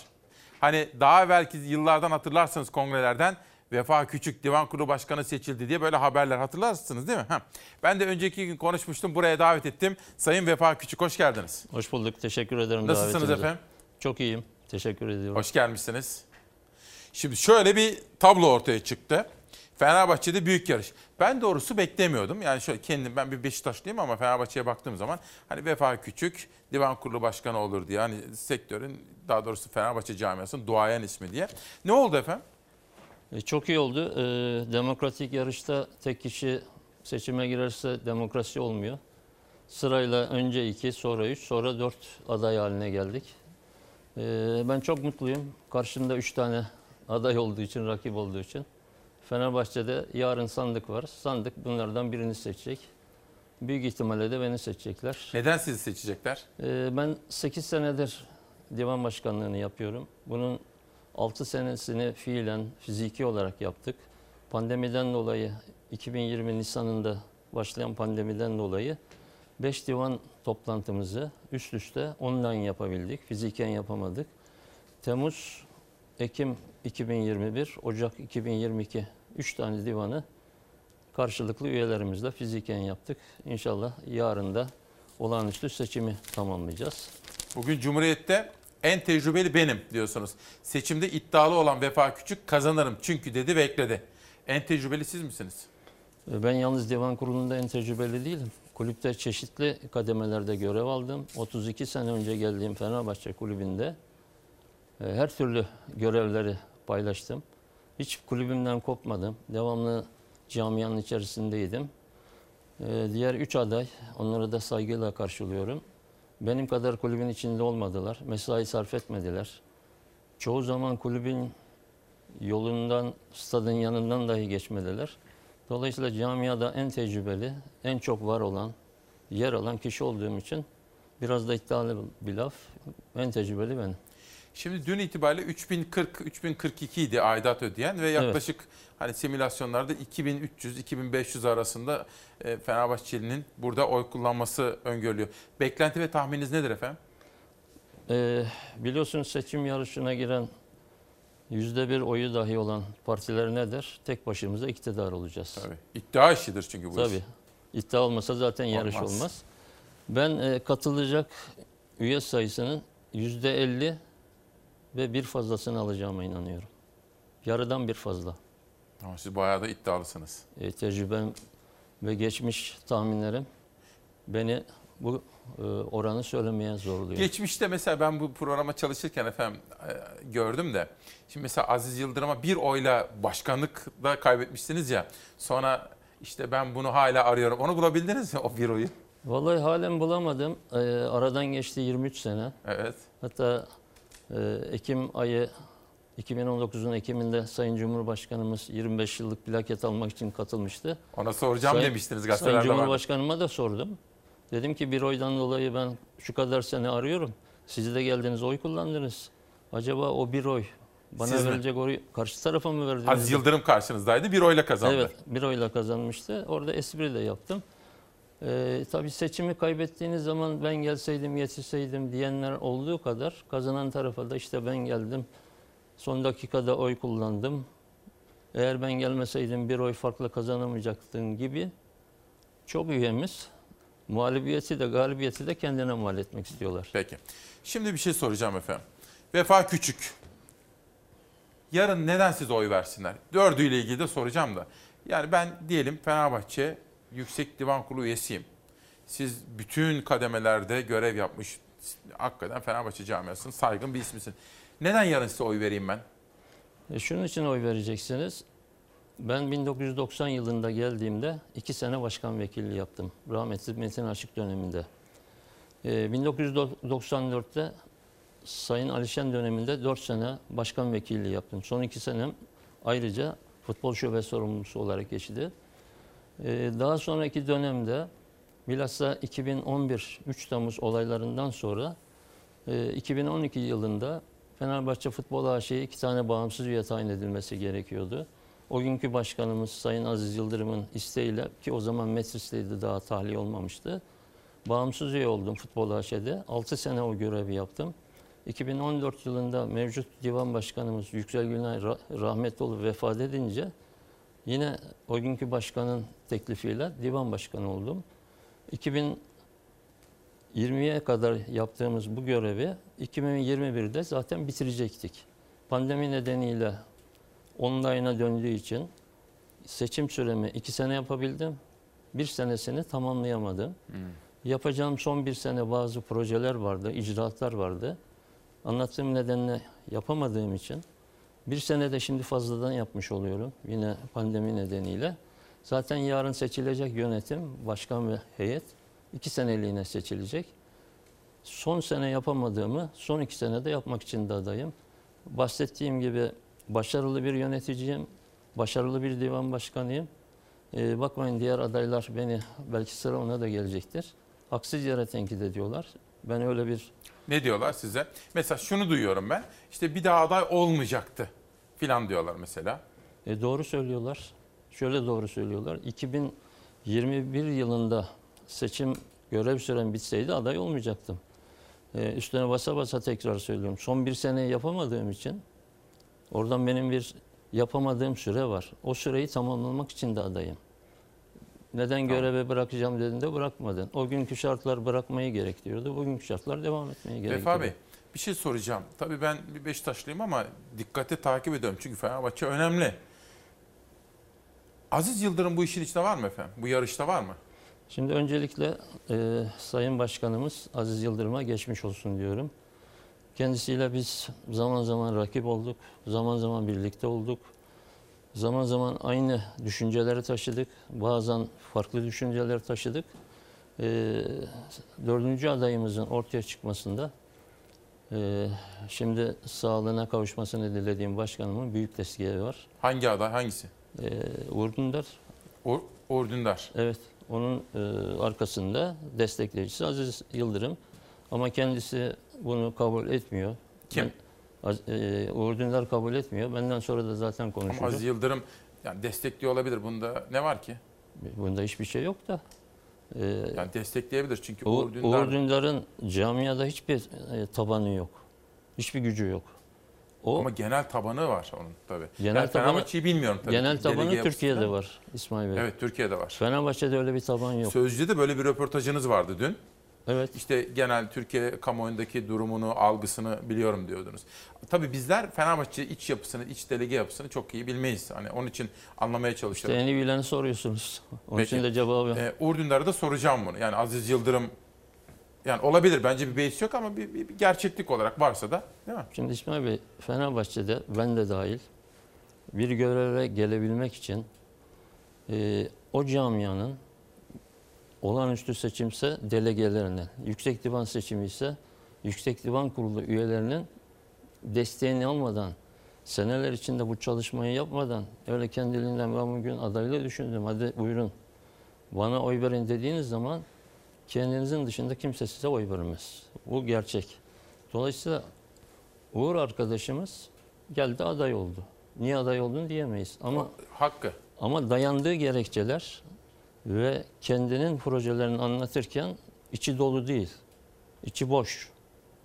Sadece Atatürk, Kuvayi Milliye vesaire gerekçelerini sıralıyor. E biz de Atatürkçüyüz, Kuvayi Milliyeciyiz. Dün İnsar, buraya- insarını almasına gerek yok ki. Sayit Yılmaz da geldi buraya. O da söyledi. Hatta Atatürk'le ilgili benim de çok saygı duyduğum bir yaklaşımı da hani herkese kulaklara küp olsun diye onu anlatmıştı. Ali Koç nasıl efendim? Ali Koç dönemi nasıl gidiyor? Ben e, 4 sene Aziz Yıldırım'la çalıştım. 4 senedir de Ali Koç'la çalışıyorum.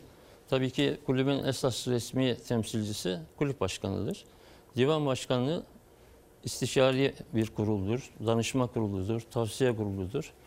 Ben Aziz Yıldırım'la da Ali Koç'la da çok uyumlu çalışıyorum. Ama bu uyumumu e, beni başarısız, görevimi tam yapmıyor, işte başkanlara karşı Yüksek Divan'ın görüşlerini yansıtmıyor diye suçluyorlar.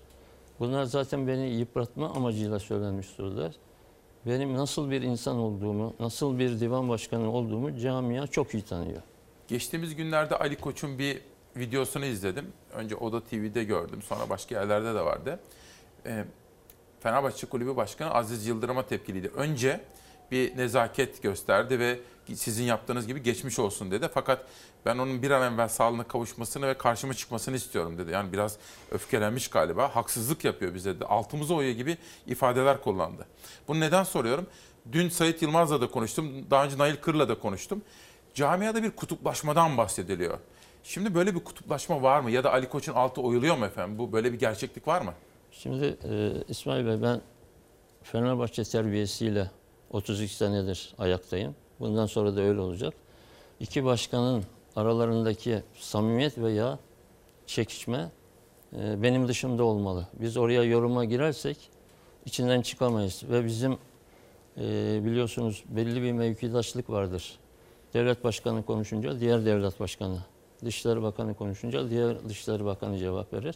Şimdi iki başkanın arasındaki e, geçmişten gelen veya yakın tarihte olan şeyleri benim yorum yapmam yanlış olur. Ama var. Peki Ama var. Var mı? Var tabii var. Ha, o zaman vahim. O da diyordu ki mesela o zaman gelsin yarışalım diyordu mesela Aziz Yıldırım. İyileşsin bir an evvel ve başkanlık yarışında bulunalım diyordu. Zannediyorum o amaçla söyledi. Tam e, gerekçesini bilmiyorum. Biraz önce e, Uğur Dündar'ın mesajından bahsettiniz. Çalıştığı köşe yazarı olduğu gazeteden bahsettiniz. Dün beni e, görüşlerime yayınladı. Aytunç Erkin bir fotoğraf yolladı. Onu mu kastediyorsunuz? Hayır, hayır e, yazının içeriğini kastediyorum. Hı. Bugün de Uğur Dündar'ın tam sayfa yazısı var. Dünkü yazıda beni yanlış yönlerden öne çıkaran ifadeler kullanılmış. Burada huzurlarınızda onu tekzip etmek istiyorum. Buyurun. Ne dedi? Ne diyor mesela? Ne yanlış? Dedi hangisi? Şimdi söylersem çok uzun sürer. Peki. Vaktimizi boşa harcamış oluruz. Ama yanlışlıklar var. Şimdi efendim bir spor sever olarak şimdi siz tabii aynı zamanda büyük bir camianın çok tanınmış bir insanısınız. Şimdi ben Ali Koç'un gelişine sevindim açık söyleyeyim size. Yani çünkü şöyle düşündüm. Büyük spor kulüplerindeki sistem çözülürse genel sistem, yönetim yaklaşımı, felsefesi, sistem çözülürse bu her yere sirayet eder diye düşündüm. Nasıl gidiyor sizce? Bu anlamda onu anlamaya çalışıyorum. Yani ne yapmaya çalışıyor ve iyi gidiyor mu? Şimdi başkanların iyi veya kötü yönetimini bana sormayın. Tabii ki düşüncelerim var. Açıklamaktan hiçbir, zaman çekinmem. Ama bana ayırdığınız süreleri ben projelerimi tanıtmakla geçirmek istiyorum. Sonunda da Peki. e, Uğur Dündar'a bazı sorularım var. Hatta o soruları soracağım. Kendisiyle burada sizin binada karşılaşma şansım da yok. Onu da açıklarsanız... Biraz sonra gelecek Uğur Bey buraya. Hayır, onu da açıklarsanız mutlu olurum. Ben Sorarım, tamam. benden sonra onunla e, mülakat yapacağını söylediğinizde karşılıklı getirin daha iyi. Yüzümüze karşı konuşalım dedim. Kabul etmedi. Yalnız konuşmayı istedi. Onun için ben burada bazı kelimeler sarf Sorun edeceğim. efendim, sorun. Ona da Sorunuz- cevap vermesini... Sorunuz varsa sorun. Sorayım tabii tabii. Ama Uğur Dündar'a ben sizin o teklifinizi yönelttiğim zaman İsmail ben ilki olarak dedi bunu kabul etmiyorum dedi. Ee, ama şunu da söyledi. Ben dedi Vefa Küçüğü sayarım ve onun aleyhine bir şey söylemem ben dedi. Senin yayında da dedi. Ben de onun aleyhine bir şey söylemedim de bazı ger- Sorunuz ne efendim? Şimdi sorumu soracağım. Bazı gerçekleri tespit etmek lazım. 1998'de Aziz Yıldırım bir oyla kazandıktan 18 soy- ay sonra istifa etti. Ve o zaman Uğur Dündar 3 kere benim ofisime geldi. Benim listeme girdi ve sonra seçime 3 gün kala irtibatımız koptu. Seçim günü Aziz Yıldırım'ın listesinden birinci sırada yönetim kurulu adayı oldu.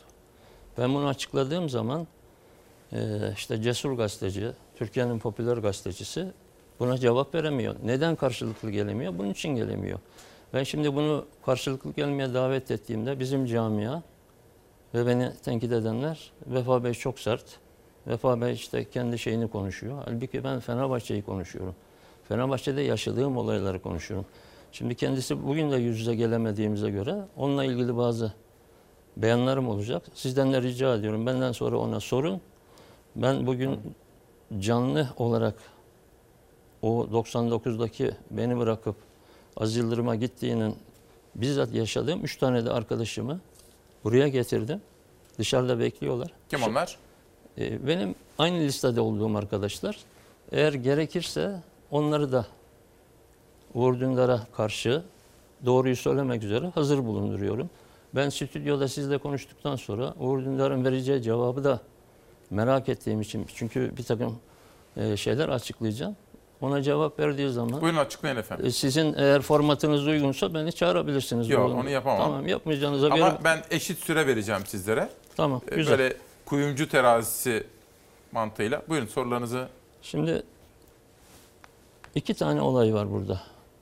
3 Temmuz'dan sonra bütün camia birleşmişken Uğur Dündar arkadaşımız 3 Temmuz'un bir şaibelerle ortaya çıktığını, belki de büyük kulüplerin, başta Fenerbahçe olmak üzere bunu bilerek şampiyonluğu elde etmek için bir takım yanlışlıklar içine girdiğinden bahisle beyanatları var, yazıları var, röportajları var. Onları getirdim. Burada tek tek okumama gerek yok. Süre alacak. Ben buraya bırakacağım size. Kendisine bir zahmet bunu verirseniz veya siz sorarsanız daha e, tasarruflu ol- olur. Bir şey soracağım. Ben ihtimal vermiyorum da Uğur Dündar Fenerbahçe'nin şike yaptığını kabul mü ediyor? Siz bunu mu iddia ediyorsunuz? Ben iddia etmiyorum. Kendisi iddia ediyor. Nasıl bu? İşte burada getirdim belgelerini Söyle size. bir cümle. e, o günkü başkanın yani Aziz Yıldırım'ın yanlış işler yaptığını, Aziz Yıldırım'ın yanında yanlış insanlar olduğunu, çantacılar olduğunu, menajerler olduğunu, bunun Fenerbahçe camiası... Böyle bir yazısı mı var? Tabii tabii onu getirdim zaten. Ben reklam arasında bakarım. Zaten. Tamam, karş- peki. karşılıklı gelseydik ben bunu kendisine gösterecektim. Böyle bir beyanatınız var mı diyecektim. Tamam, ben soracağım ama Hadi alayım. benim benim yaz, e, iddialarıma cevap vermekten kaçıyor da bunları kendi beyanları. Bunlardan herhalde kaçmaması lazım. Ben, bunları sorarım, cevaplaması lazım. Evet. Diğer bir konu ki ben bunu söylerken kendim üzülüyorum ama o üzülmemiş. Ee, Emin Çolaşan, pardon yanlış söyledim özür dilerim. Erman Toroğlu'nun Aziz Yıldırım'ın askeriyle ilgili bir iddiası vardı. Bunun araştırılmasını Uğur Dündar'a havale etmiş. Uğur Dündar araştırmış, alınan sağlık raporunun, e, çürük raporunun yanlış olduğunu, sahte olduğunu Erman Toroğlu tahmin etmiş. En iyi Uğur Dündar araştırır demiş. Uğur Dündar da bunu araştırmış. O günkü Savunma Bakanı Vecdi Gönül'e sormuş. E, teyit etmiş, doğrulamış ama raporu elde, elde edememiş. Sonradan da Savunma Bakanı benimle böyle bir konuşma yapmadı diyerek Uğur Dündar'ı yalanlamış. Onun da belgelerini veriyorum. Onu da size flash belleğini vereceğim. Bunları ben gelseydi soracaktım. Bunu soramadığıma göre şu anda size teslim edeyim. Sorup sormamak sizin takdiriniz. Bir şey sorabilir miyim efendim? Niye Uğur Dündar'ı böyle e, yani hedef tahtasına alıyorsunuz? Ben almıyorum. Uğur Dündar'ın yaptıkları işte burada. Kendi kendine hedef taktasına geçmiş. Ama bugün bunların hiçbirini söylemiyor. Hatta şunu söylüyor. Bugünkü çalıştığı gazetede de beyanında 3 Temmuz'un heykelini dikeceğiz diyor. E 3 Temmuz'da kulübümüzü suçluyor. O günkü başkanı suçluyor.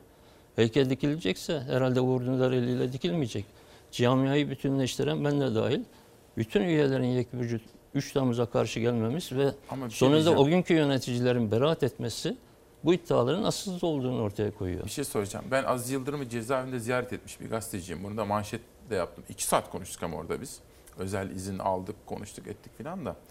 Şimdi Aziz Yıldırım bu 3 Temmuz e, meselesine hassas. Ali Koç da çok hassas. Tabii hepimiz Ve hassasız. Camianız çok böyle kenetlenmiştir. Örnektir yani. Tabii doğru. FETÖ'ye karşı.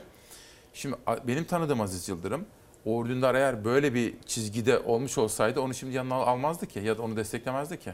Vallahi Yani İs- 3 Temmuz'la ilgili böyle İsmail bir Bey- Uğur Dündar'ın bir şüphesi olsa onu alır mı yanına? Yok sorunuz doğru, teşhisiniz de doğru. Ama kendi beyanları var. Uğur Dündar'ın kendi beyanlarını ben getirdim. Benim bir Bu beyanı yok. soracağım efendim. Benim Peki. iddiam değil. Peki. Tespit ediyorum ben.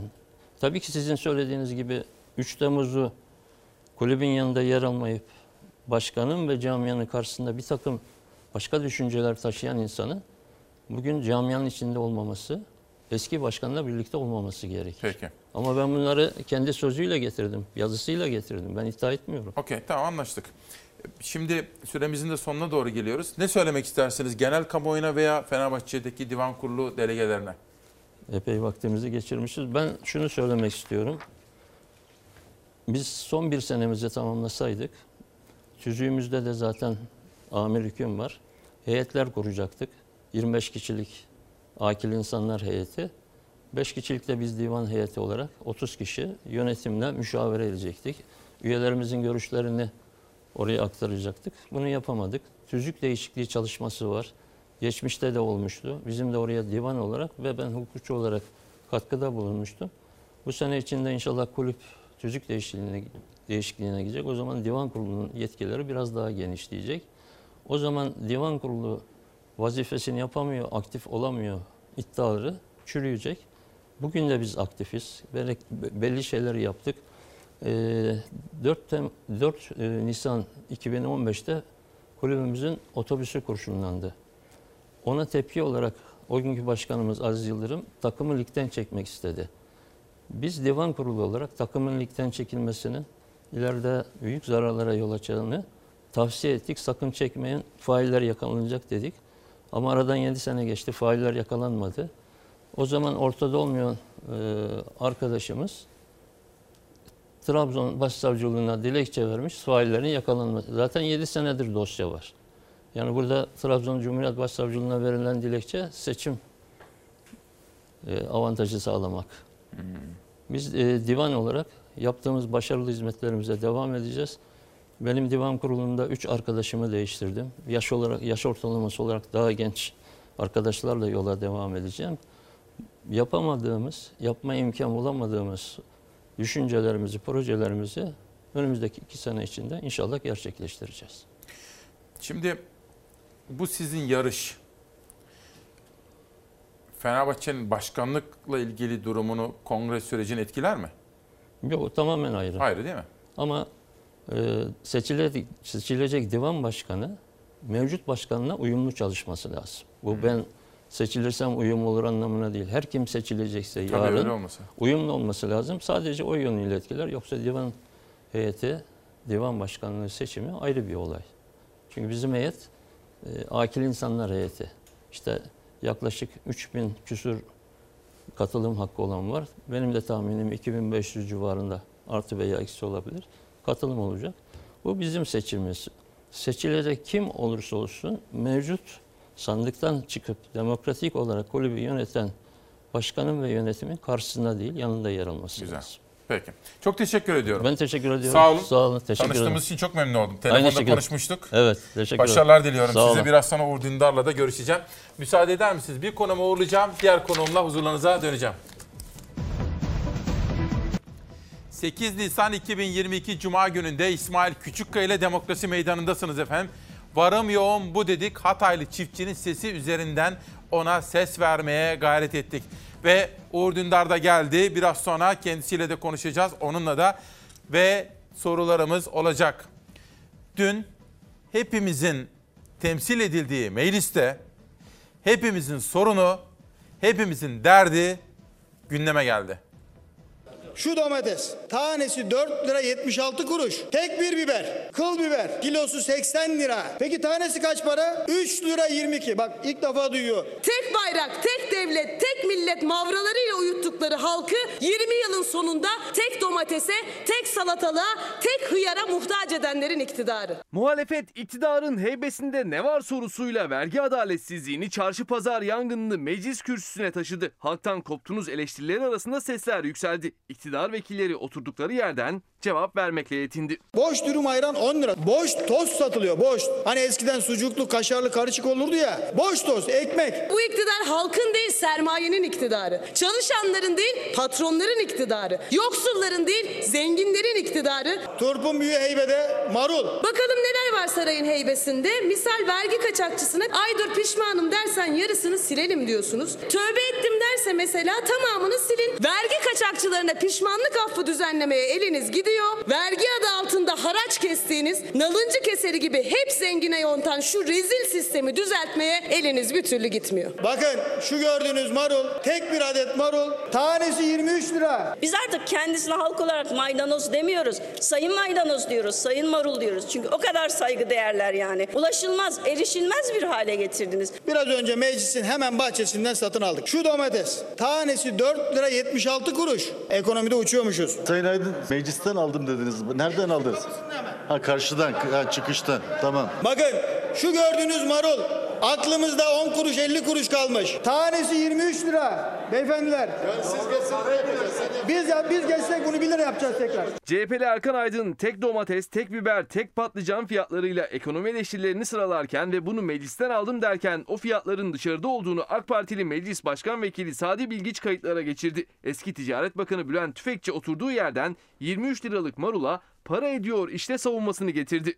Meclis dün tansiyonu yüksek bir gün geçirdi. Açız diye bağıran vatandaş gördüm ben. Bu memleketin sorunlarını bu kürsüde bağır bağır bağır bağıracağım. Satıp savdığınız her bir karış vatan toprağının, aç bıraktığınız her bir çocuğun hesabını tek tek vereceksiniz. Yok aldatıldık Allah affetsin falan. Halk düşmanı yasaların altına attığınız her bir imzanın, bu halktan çaldığınız her bir kuruşun hesabını bu halka vereceksiniz diyorum. Daha önce enflasyon rakamlarının açıklanmasının ardından TÜİK'e giden ancak binaya alınmayan CHP lideri Kılıçdaroğlu bugün saat 10'da Et ve Süt Kurumu'na gideceğini söyledi. Çocukların beslenme hakkının korunmasını konuşmak üzere Et ve Süt Kurumu'ndan randevu istedim. Herhalde bir yerlerden izin alamadılar ki ses yok. Evlatlarımızın beslenme hakkını konuşmak için yarın saat 10'da devletimizin şerefli bürokratlarına gideceğim. Gerisi onlara kalmış. Bu fotoğraf şimdi tarihi bir fotoğraf. Bakın geliyor. Varım yoğun bu dedik. Yıl 2022 mecliste bu konular gündeme geliyor. Bir marul, bir dereotu, bir kıvırcık kaç liraya geldi efendim. Bir de tabii sokak ne diyor? Hani varım yoğun bu dediğimiz bu özel sabahta. Ama önce Metin Turan su çığlığı barış şiiri yazmayacağım demiş. 25 dilde barış için haykırış. Leke oyunları Cemil Cahit Yavuz. Siyasetin gündeminde halkın derdi var. Bu haberi izleyin. Daha sonra ben buraya Uğur Dündar'ı davet edeceğim.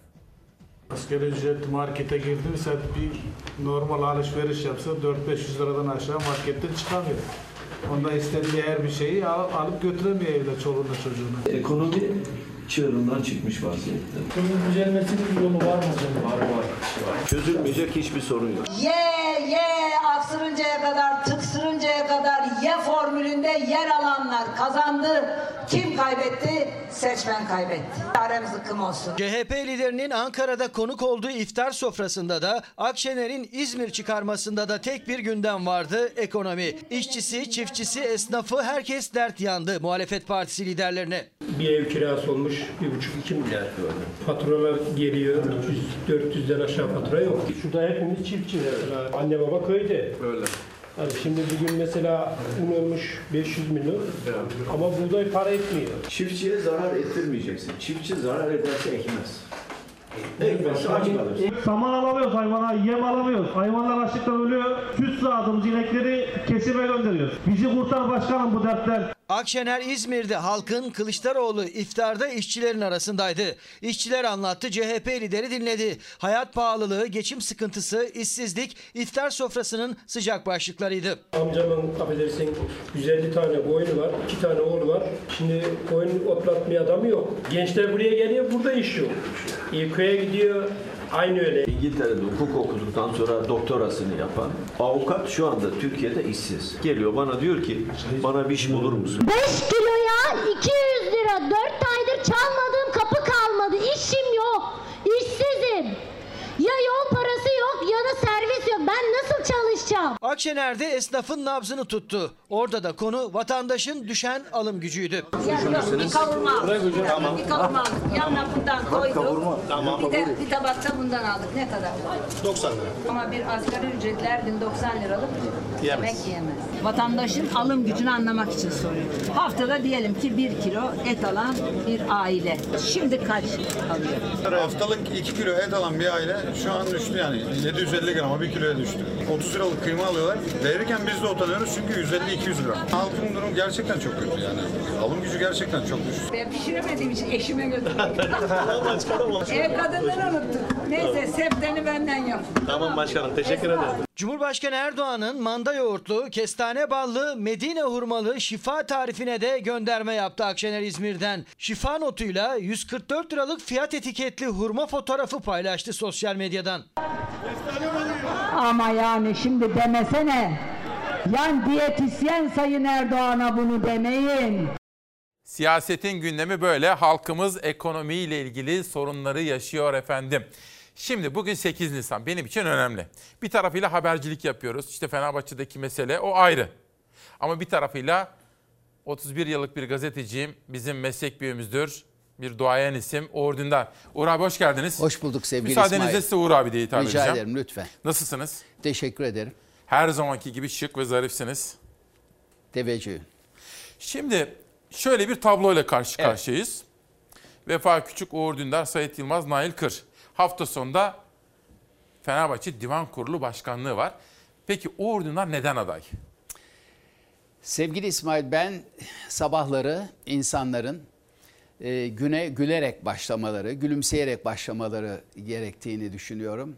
Hep hayatım boyunca böyle düşündüm. Gerçi günümüzün koşullarında insanların güne umutla ve gülerek başlayabilmeleri fevkalade zor ama beni dışarıda gördüklerinde sabahleyin ya gülen bir insanla karşılaştık demeleri için hiç tanımadığım insanlara bile gülümserim. Biraz önce burada e, yüzü düşen, bunu üzülerek ifade ediyorum. Yaşlanan demiyorum ama ihtiyar insan portresi sergileyen, FETÖ'cü olmamakla birlikte FETÖ taktiklerini benimsediğini gösteren, benim zaman zaman yaptığım konuşmalardan işine gelenleri kes yapıştır yöntemiyle alıp kendine özgü bir kurguyla sanki ben öyle konuşmuşum gibi yanlış algı yaratmaya gayret eden bir eski okul arkadaşım var. Bir sene Vefa Lisesi'nde birlikte okuduk. Ben kendisini dinlerken çok üzüldüm. Bütün kampanya boyunca onun adına çok üzüldüm. Çünkü bizler olgun, belli bir yaşa gelmiş, ağzından çıkan her sözcüğün özellikle gençler tarafından dikkatle takip edildiği, onlara rol model olmamız gereken kişileriz. Eğer bizler uygar bir atmosferde projelerimizi yarıştırarak gerçekleştirmemiz gereken bir seçim kampanyasını bel altı vuruşlar yaparak, kara propagandayla, iftiralar ve yalanlarla sürdürürsek gençler bize dönerler ve derler ki ya bu yaşa gelmişler de adam olmamışlar. Bu çok hazin bir Neden aday değerlendirme olur. Ben şunun için aday oldum. Yüksek Divan Kurulu Fenerbahçe'nin senatosu. Orada en az 25 yıl üyelik sürecini geçirmiş olan çok değerli üyeler var. Bunların yaşam imbiklerinden süzülmüş engin deneyimleri, bilgi birikimleri söz konusu. Ama bu değerli heyet, bu senato layıkı veçile değerlendirilmiyor.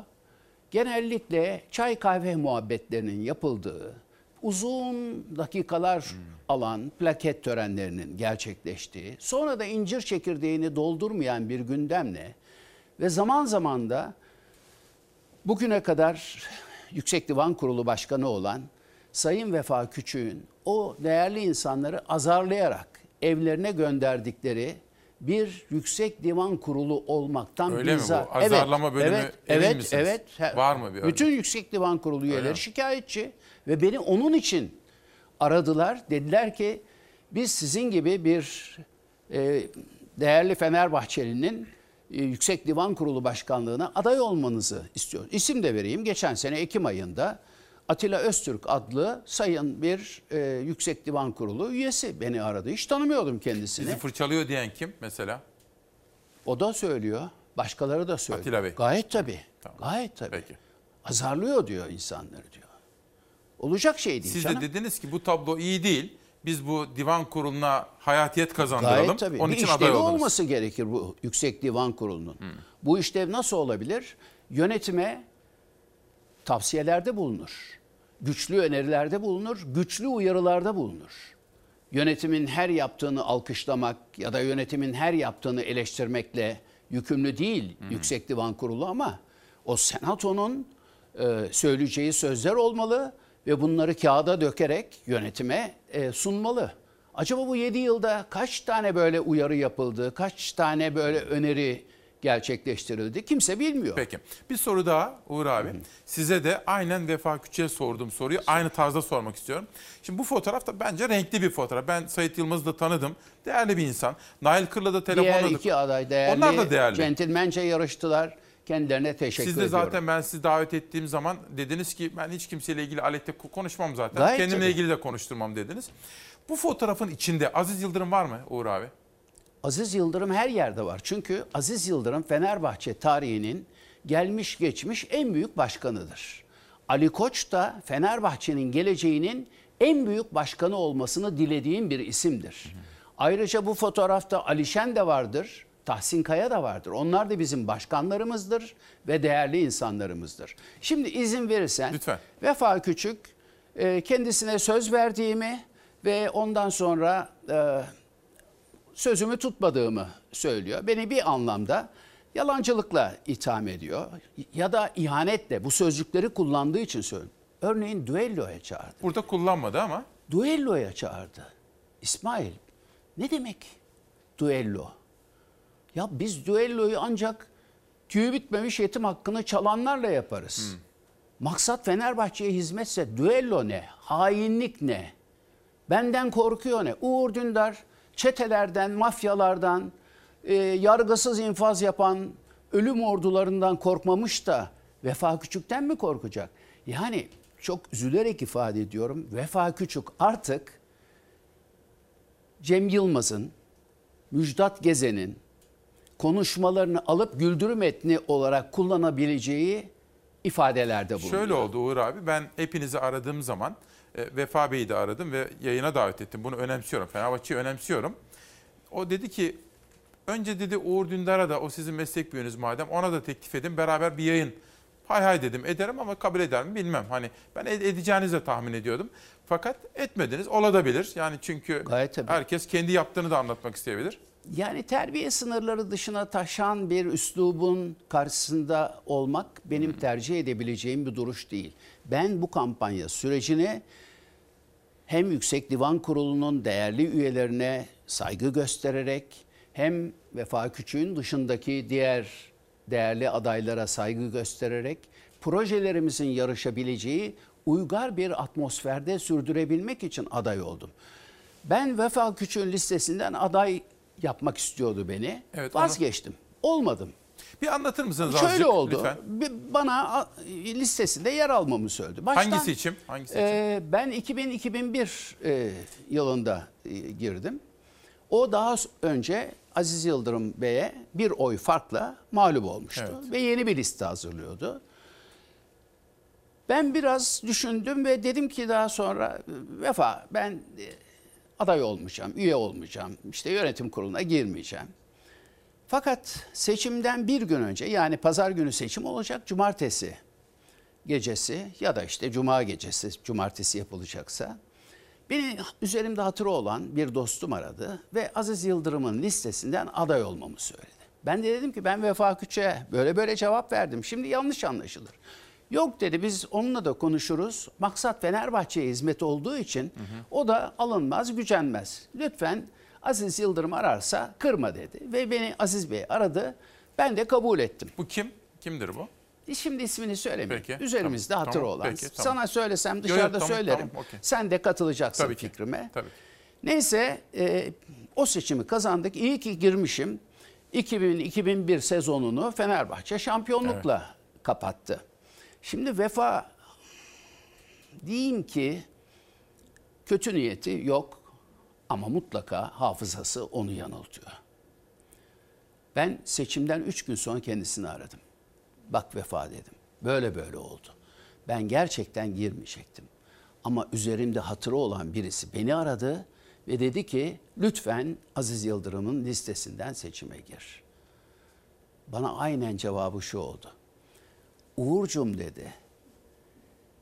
Benim listemden de girmiş olsaydın, Aziz Bey'in listesinden de girdin. Maksat Fenerbahçe'ye hizmet değil mi? Ya ha onun listesinde yer almışsın ha benim listemde yer al. Ne fark eder dedi. Ben bundan dolayı sana gönül koymam dedi. Ve ben bunu açıkladım. Vefa ile yaptığım bu konuşmayı açıkladım.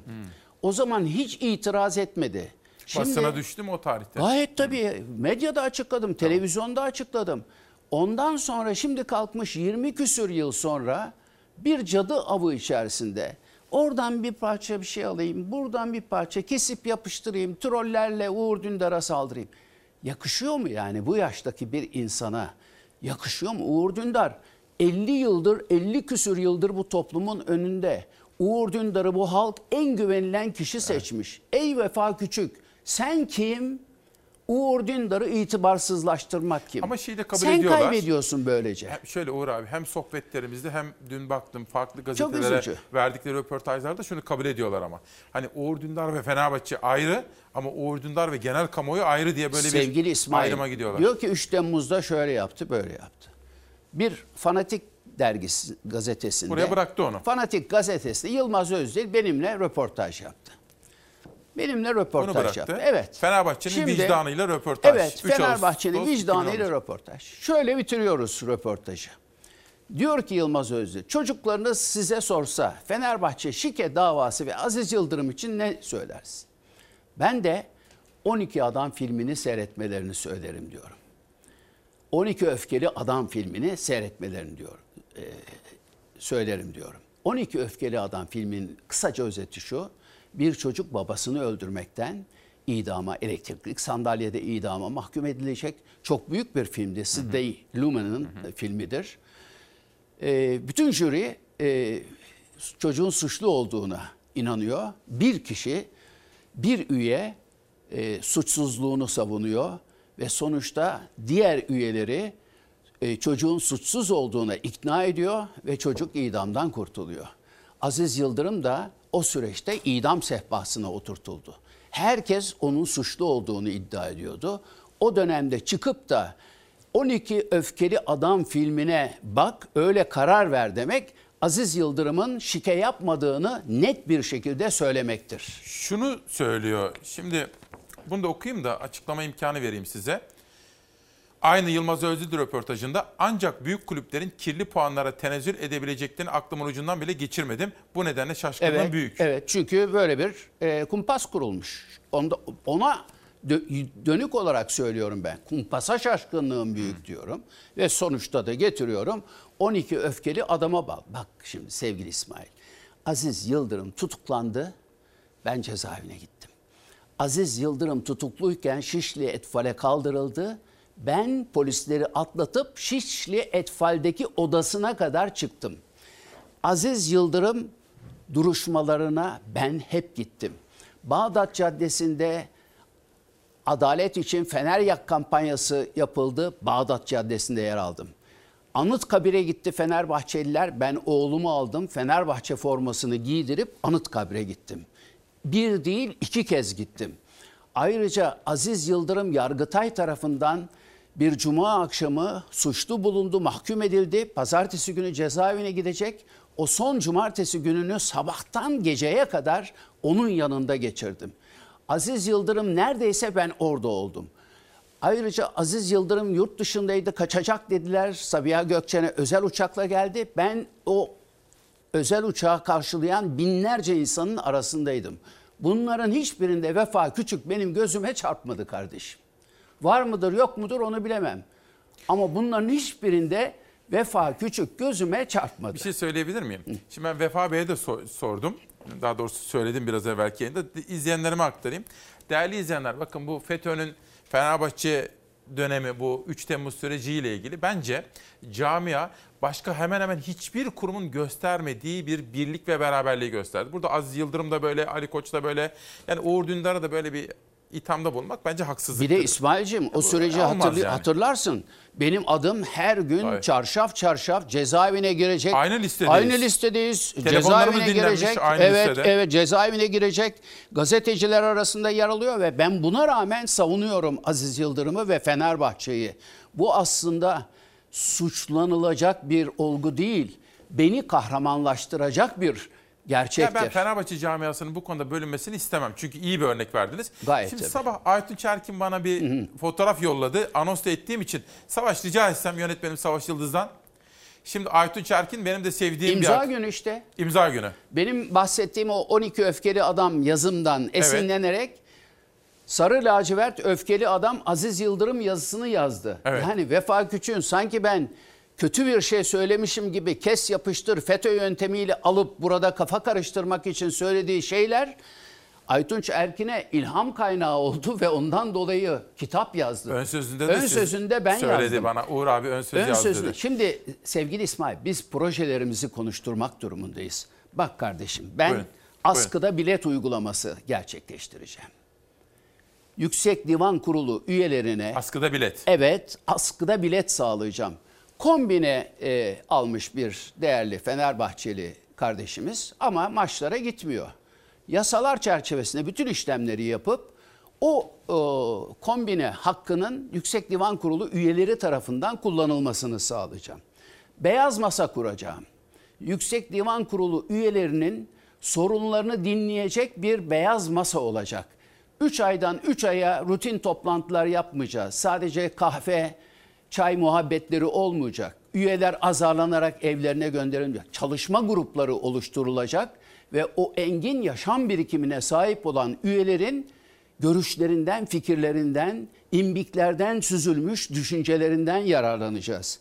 Ayrıca kulübe sadakat uygulamasını gerçekleştireceğiz. Yani diyelim ki dede torun kombine almış.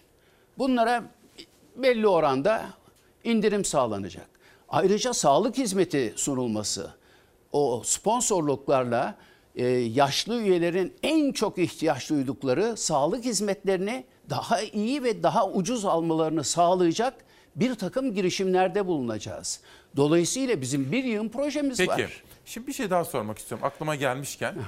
E, hani ben dün bu yayın için birazcık sizin siz sosyal medya hesaplarınıza da baktım. Orada Hı hı. işte mesela Ali Koç Fenerbahçe Kulüp Başkanı'nın Evet. dedesiyle ilgili de güzel Evet. bir eski belgeselinizden Tabii, falan da bahsediyorsunuz. Şimdi ben mesela bir Beşiktaşlıyım ya hani burada izleyenlere de hep onu söylüyorum. Ali Koç'un oraya gelmesini yani sportif başarılar gecikebilir. Evet. Ben takılmam oraya. Bir sene, üç sene, bazen 14 sene bile şampiyon. Ama bir sistem düzene girerse Tabii. Ben böyle bakıyorum. Nasıl görüyorsunuz? Siz doğru bir bakış mı bu ya da ben sizin o yorumunuz? sözümün arkasındayım. Aziz Yıldırım kulüp tarihinin gelmiş geçmiş en büyük başkanıdır, efsanedir. Ama Ali Koç da kulüp tarihinin geleceğinin en büyük başkanı olacaktır. Hele bir 3 Temmuz anıtı yaparsa, hele bir 3 Temmuz belgeselinin yapılmasını ve kuşaktan kuşağa 3 Temmuz'da Fenerbahçe'nin nasıl şanlı bir direniş gösterdiğini e, devam ettirecek, anlatacak Bunun eserler belgeseli mi olsun? yaratırsa gayet tabii Belgeseli bir olsun. belgeselinin mutlaka olması ve Şükrü Saraçoğlu Stadyumu'nun önünde de bir 3 Temmuz anıtının mutlaka yapılması gerekir. Şimdi Vefa'nın yaptığı bölücülük, şu nedenle bölücülük, Uğur Dündar Aziz Yıldırım'ın adamıdır diyor. Ama Uğur Dündar'ın Aziz Yıldırım'ın aleyhine güya, güya diyor sözde yapmış gibi olduğu haberleri e, kes yapıştırla aktararak kendince çelişkiye düşüyor. Düşünebiliyor musun? Ben hem Aziz Yıldırım'a kötülük yapmış olacağım hem Aziz Bey beni Zaten şöyle desteklemiş efendim, olacak. Ben orada yayında da müdahale etmek durumunda kaldım. Şöyle ben Aziz Yıldırım'ı iyi tanıdım. Ya onda oturup yemek yemişliğim falan da var. Aziz Yıldırım 3 Temmuz konusunda böyle en ufak geçmişte Gayet bir şey tabii, olsa gayet yanına tabii. sokmaz kimse. Gayet tabii. Onu da biliyorum yani. Gayet- o kadar hassas. Dolayısıyla çok O onun, kadar onun hassas. tek as- en hassas noktası o. Şimdi sanki ben bir fay hattı yaratacakmışım gibi Ali Koç Bey ile Aziz Yıldırım arasındaki kırgınlığın oluşturduğu fay hattını derinleştirerek, kazarak oradan kendisine güç devşirmeye kalkıyor. Bu aslında Fenerbahçe camiasına yapılmış en büyük kötülüktür. Fenerbahçe'nin birlik ve bütünlüğe ihtiyacı vardır. Benim de mottom Fenerbahçe'nin birleştirici gücü olmaktır. Fenerbahçe bir ve bütün olduğunda Türk Silahlı Kuvvetleri'nin, Türk ordusunun silahla yapamadığını silahsız Fenerbahçe ordusu yaptı. Tabii. Ve 3 Temmuz gibi bir zafere ulaştı. 3 Temmuz'un sonunda büyük bir yargı zaferine Şöyle ulaştı. yapsanız, Şimdi bu gücü bölmek ve parçalamak Uğur istiyor. abi şimdi madem böyle bir kaygı ve tespitiniz var. Mesela Ali Koç. Şimdi şöyle bir baktığım zaman sizin aslında hani Atatürk'e, Cumhuriyet'e, devlete bakışınızı e, çok benzetiyorum ben. Ali, Ali Koç da sizin daha genç versiyonunuz.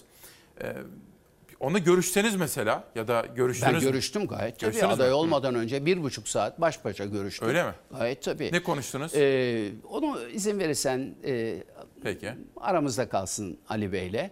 Ama gayet güzel ağırladı beni. Gayet güzel dinledi. Kapıya kadar uğurladı. Ve ben inanıyorum ki seçildiğim takdirde ki öyle olacak.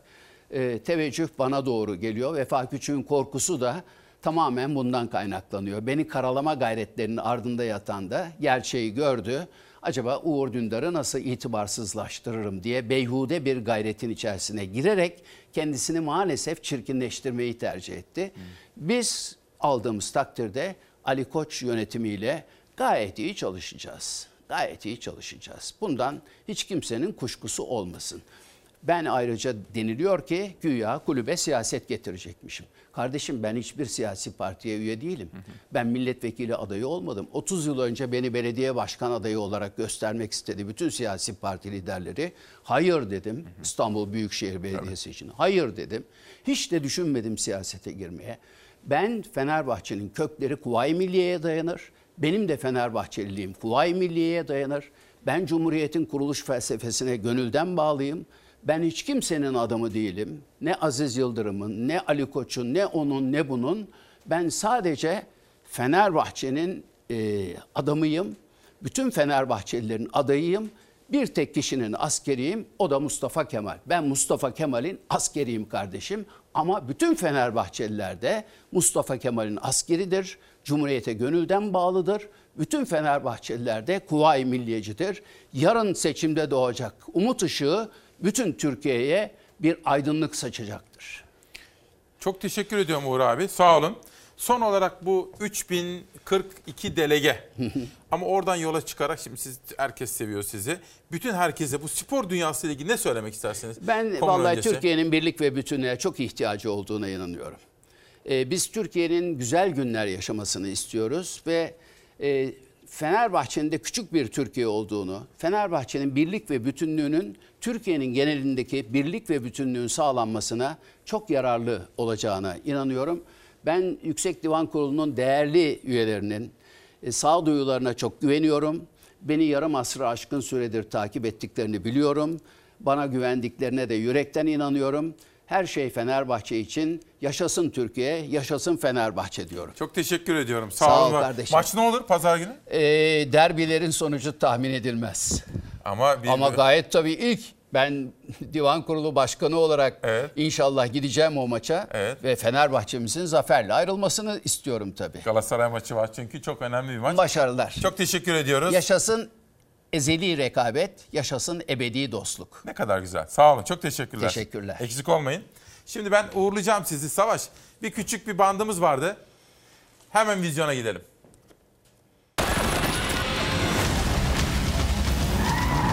Aksiyondan bilim kurguya, komediden drama, heyecanla beklenen yepyeni filmler bu hafta vizyondaki yerini aldı.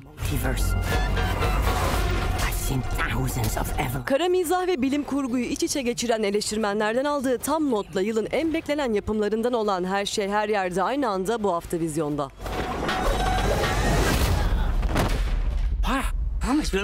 Filmde sıradan bir hayat süren bir kadının başka evrenlerde başka hayatları olduğunu görmesiyle atıldığı fantastik bir macerayı merkezine alıyor. I just want to be here with you. Meselesi. Beni kurtarmak için sana verdiğim yüzüğü kullan. Hem de hemen. Yüce Tanrım. Kirpi Sonic 2 Jim Carrey'i devam filminde de başrole taşıyan film bu hafta aileleri birlikte keyifli zaman geçirmeyi vaat ediyor. Aman ne güzel kış askeri geldi. Korkmayın yurttaşlar. Bu işi hiç beceremiyorsun. Moral bozmanın hiç kimseye bir faydası yok. Usta yönetmen Derviş Zaim'in Suriye'deki savaşın insani yönünü odak noktasına aldığı Flash Bellek'te bu hafta vizyona giren filmler arasında. ما فيكم توثقوا فيني زاد ما فيكم توثقوا في حدا Salim Mohammed Mohsen studied pathogenic influenza viruses in humans. Aksiyon, gizem ve gerilimin iç içe geçtiği komplo bir askerin gizli göreve gönderilmesiyle değişen hayatını anlatıyor. Minds, our bodies, and our spirit. Am I, Gaff? You're behind your dream stage. It's completely off limits for all dreamers. Düşler Fabrikası ebeveynler ve çocukları için renkli bir alternatif olurken Bir Dilek Tut yine bir aile filmi olarak sinema severlerin karşısına çıkıyor.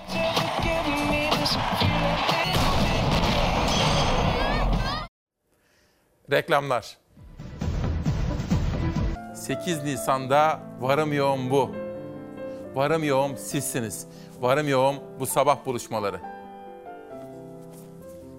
Ve ekip arkadaşlarım ve kanalım. Obalar Müfrezesi Komutanı Şahap Nardalı'dan gelen bir kitap. Gecenin Sessizliği Yahya Türkeli. Mehmet Ergönül Düş ve Keman Kamuran Sezer'den.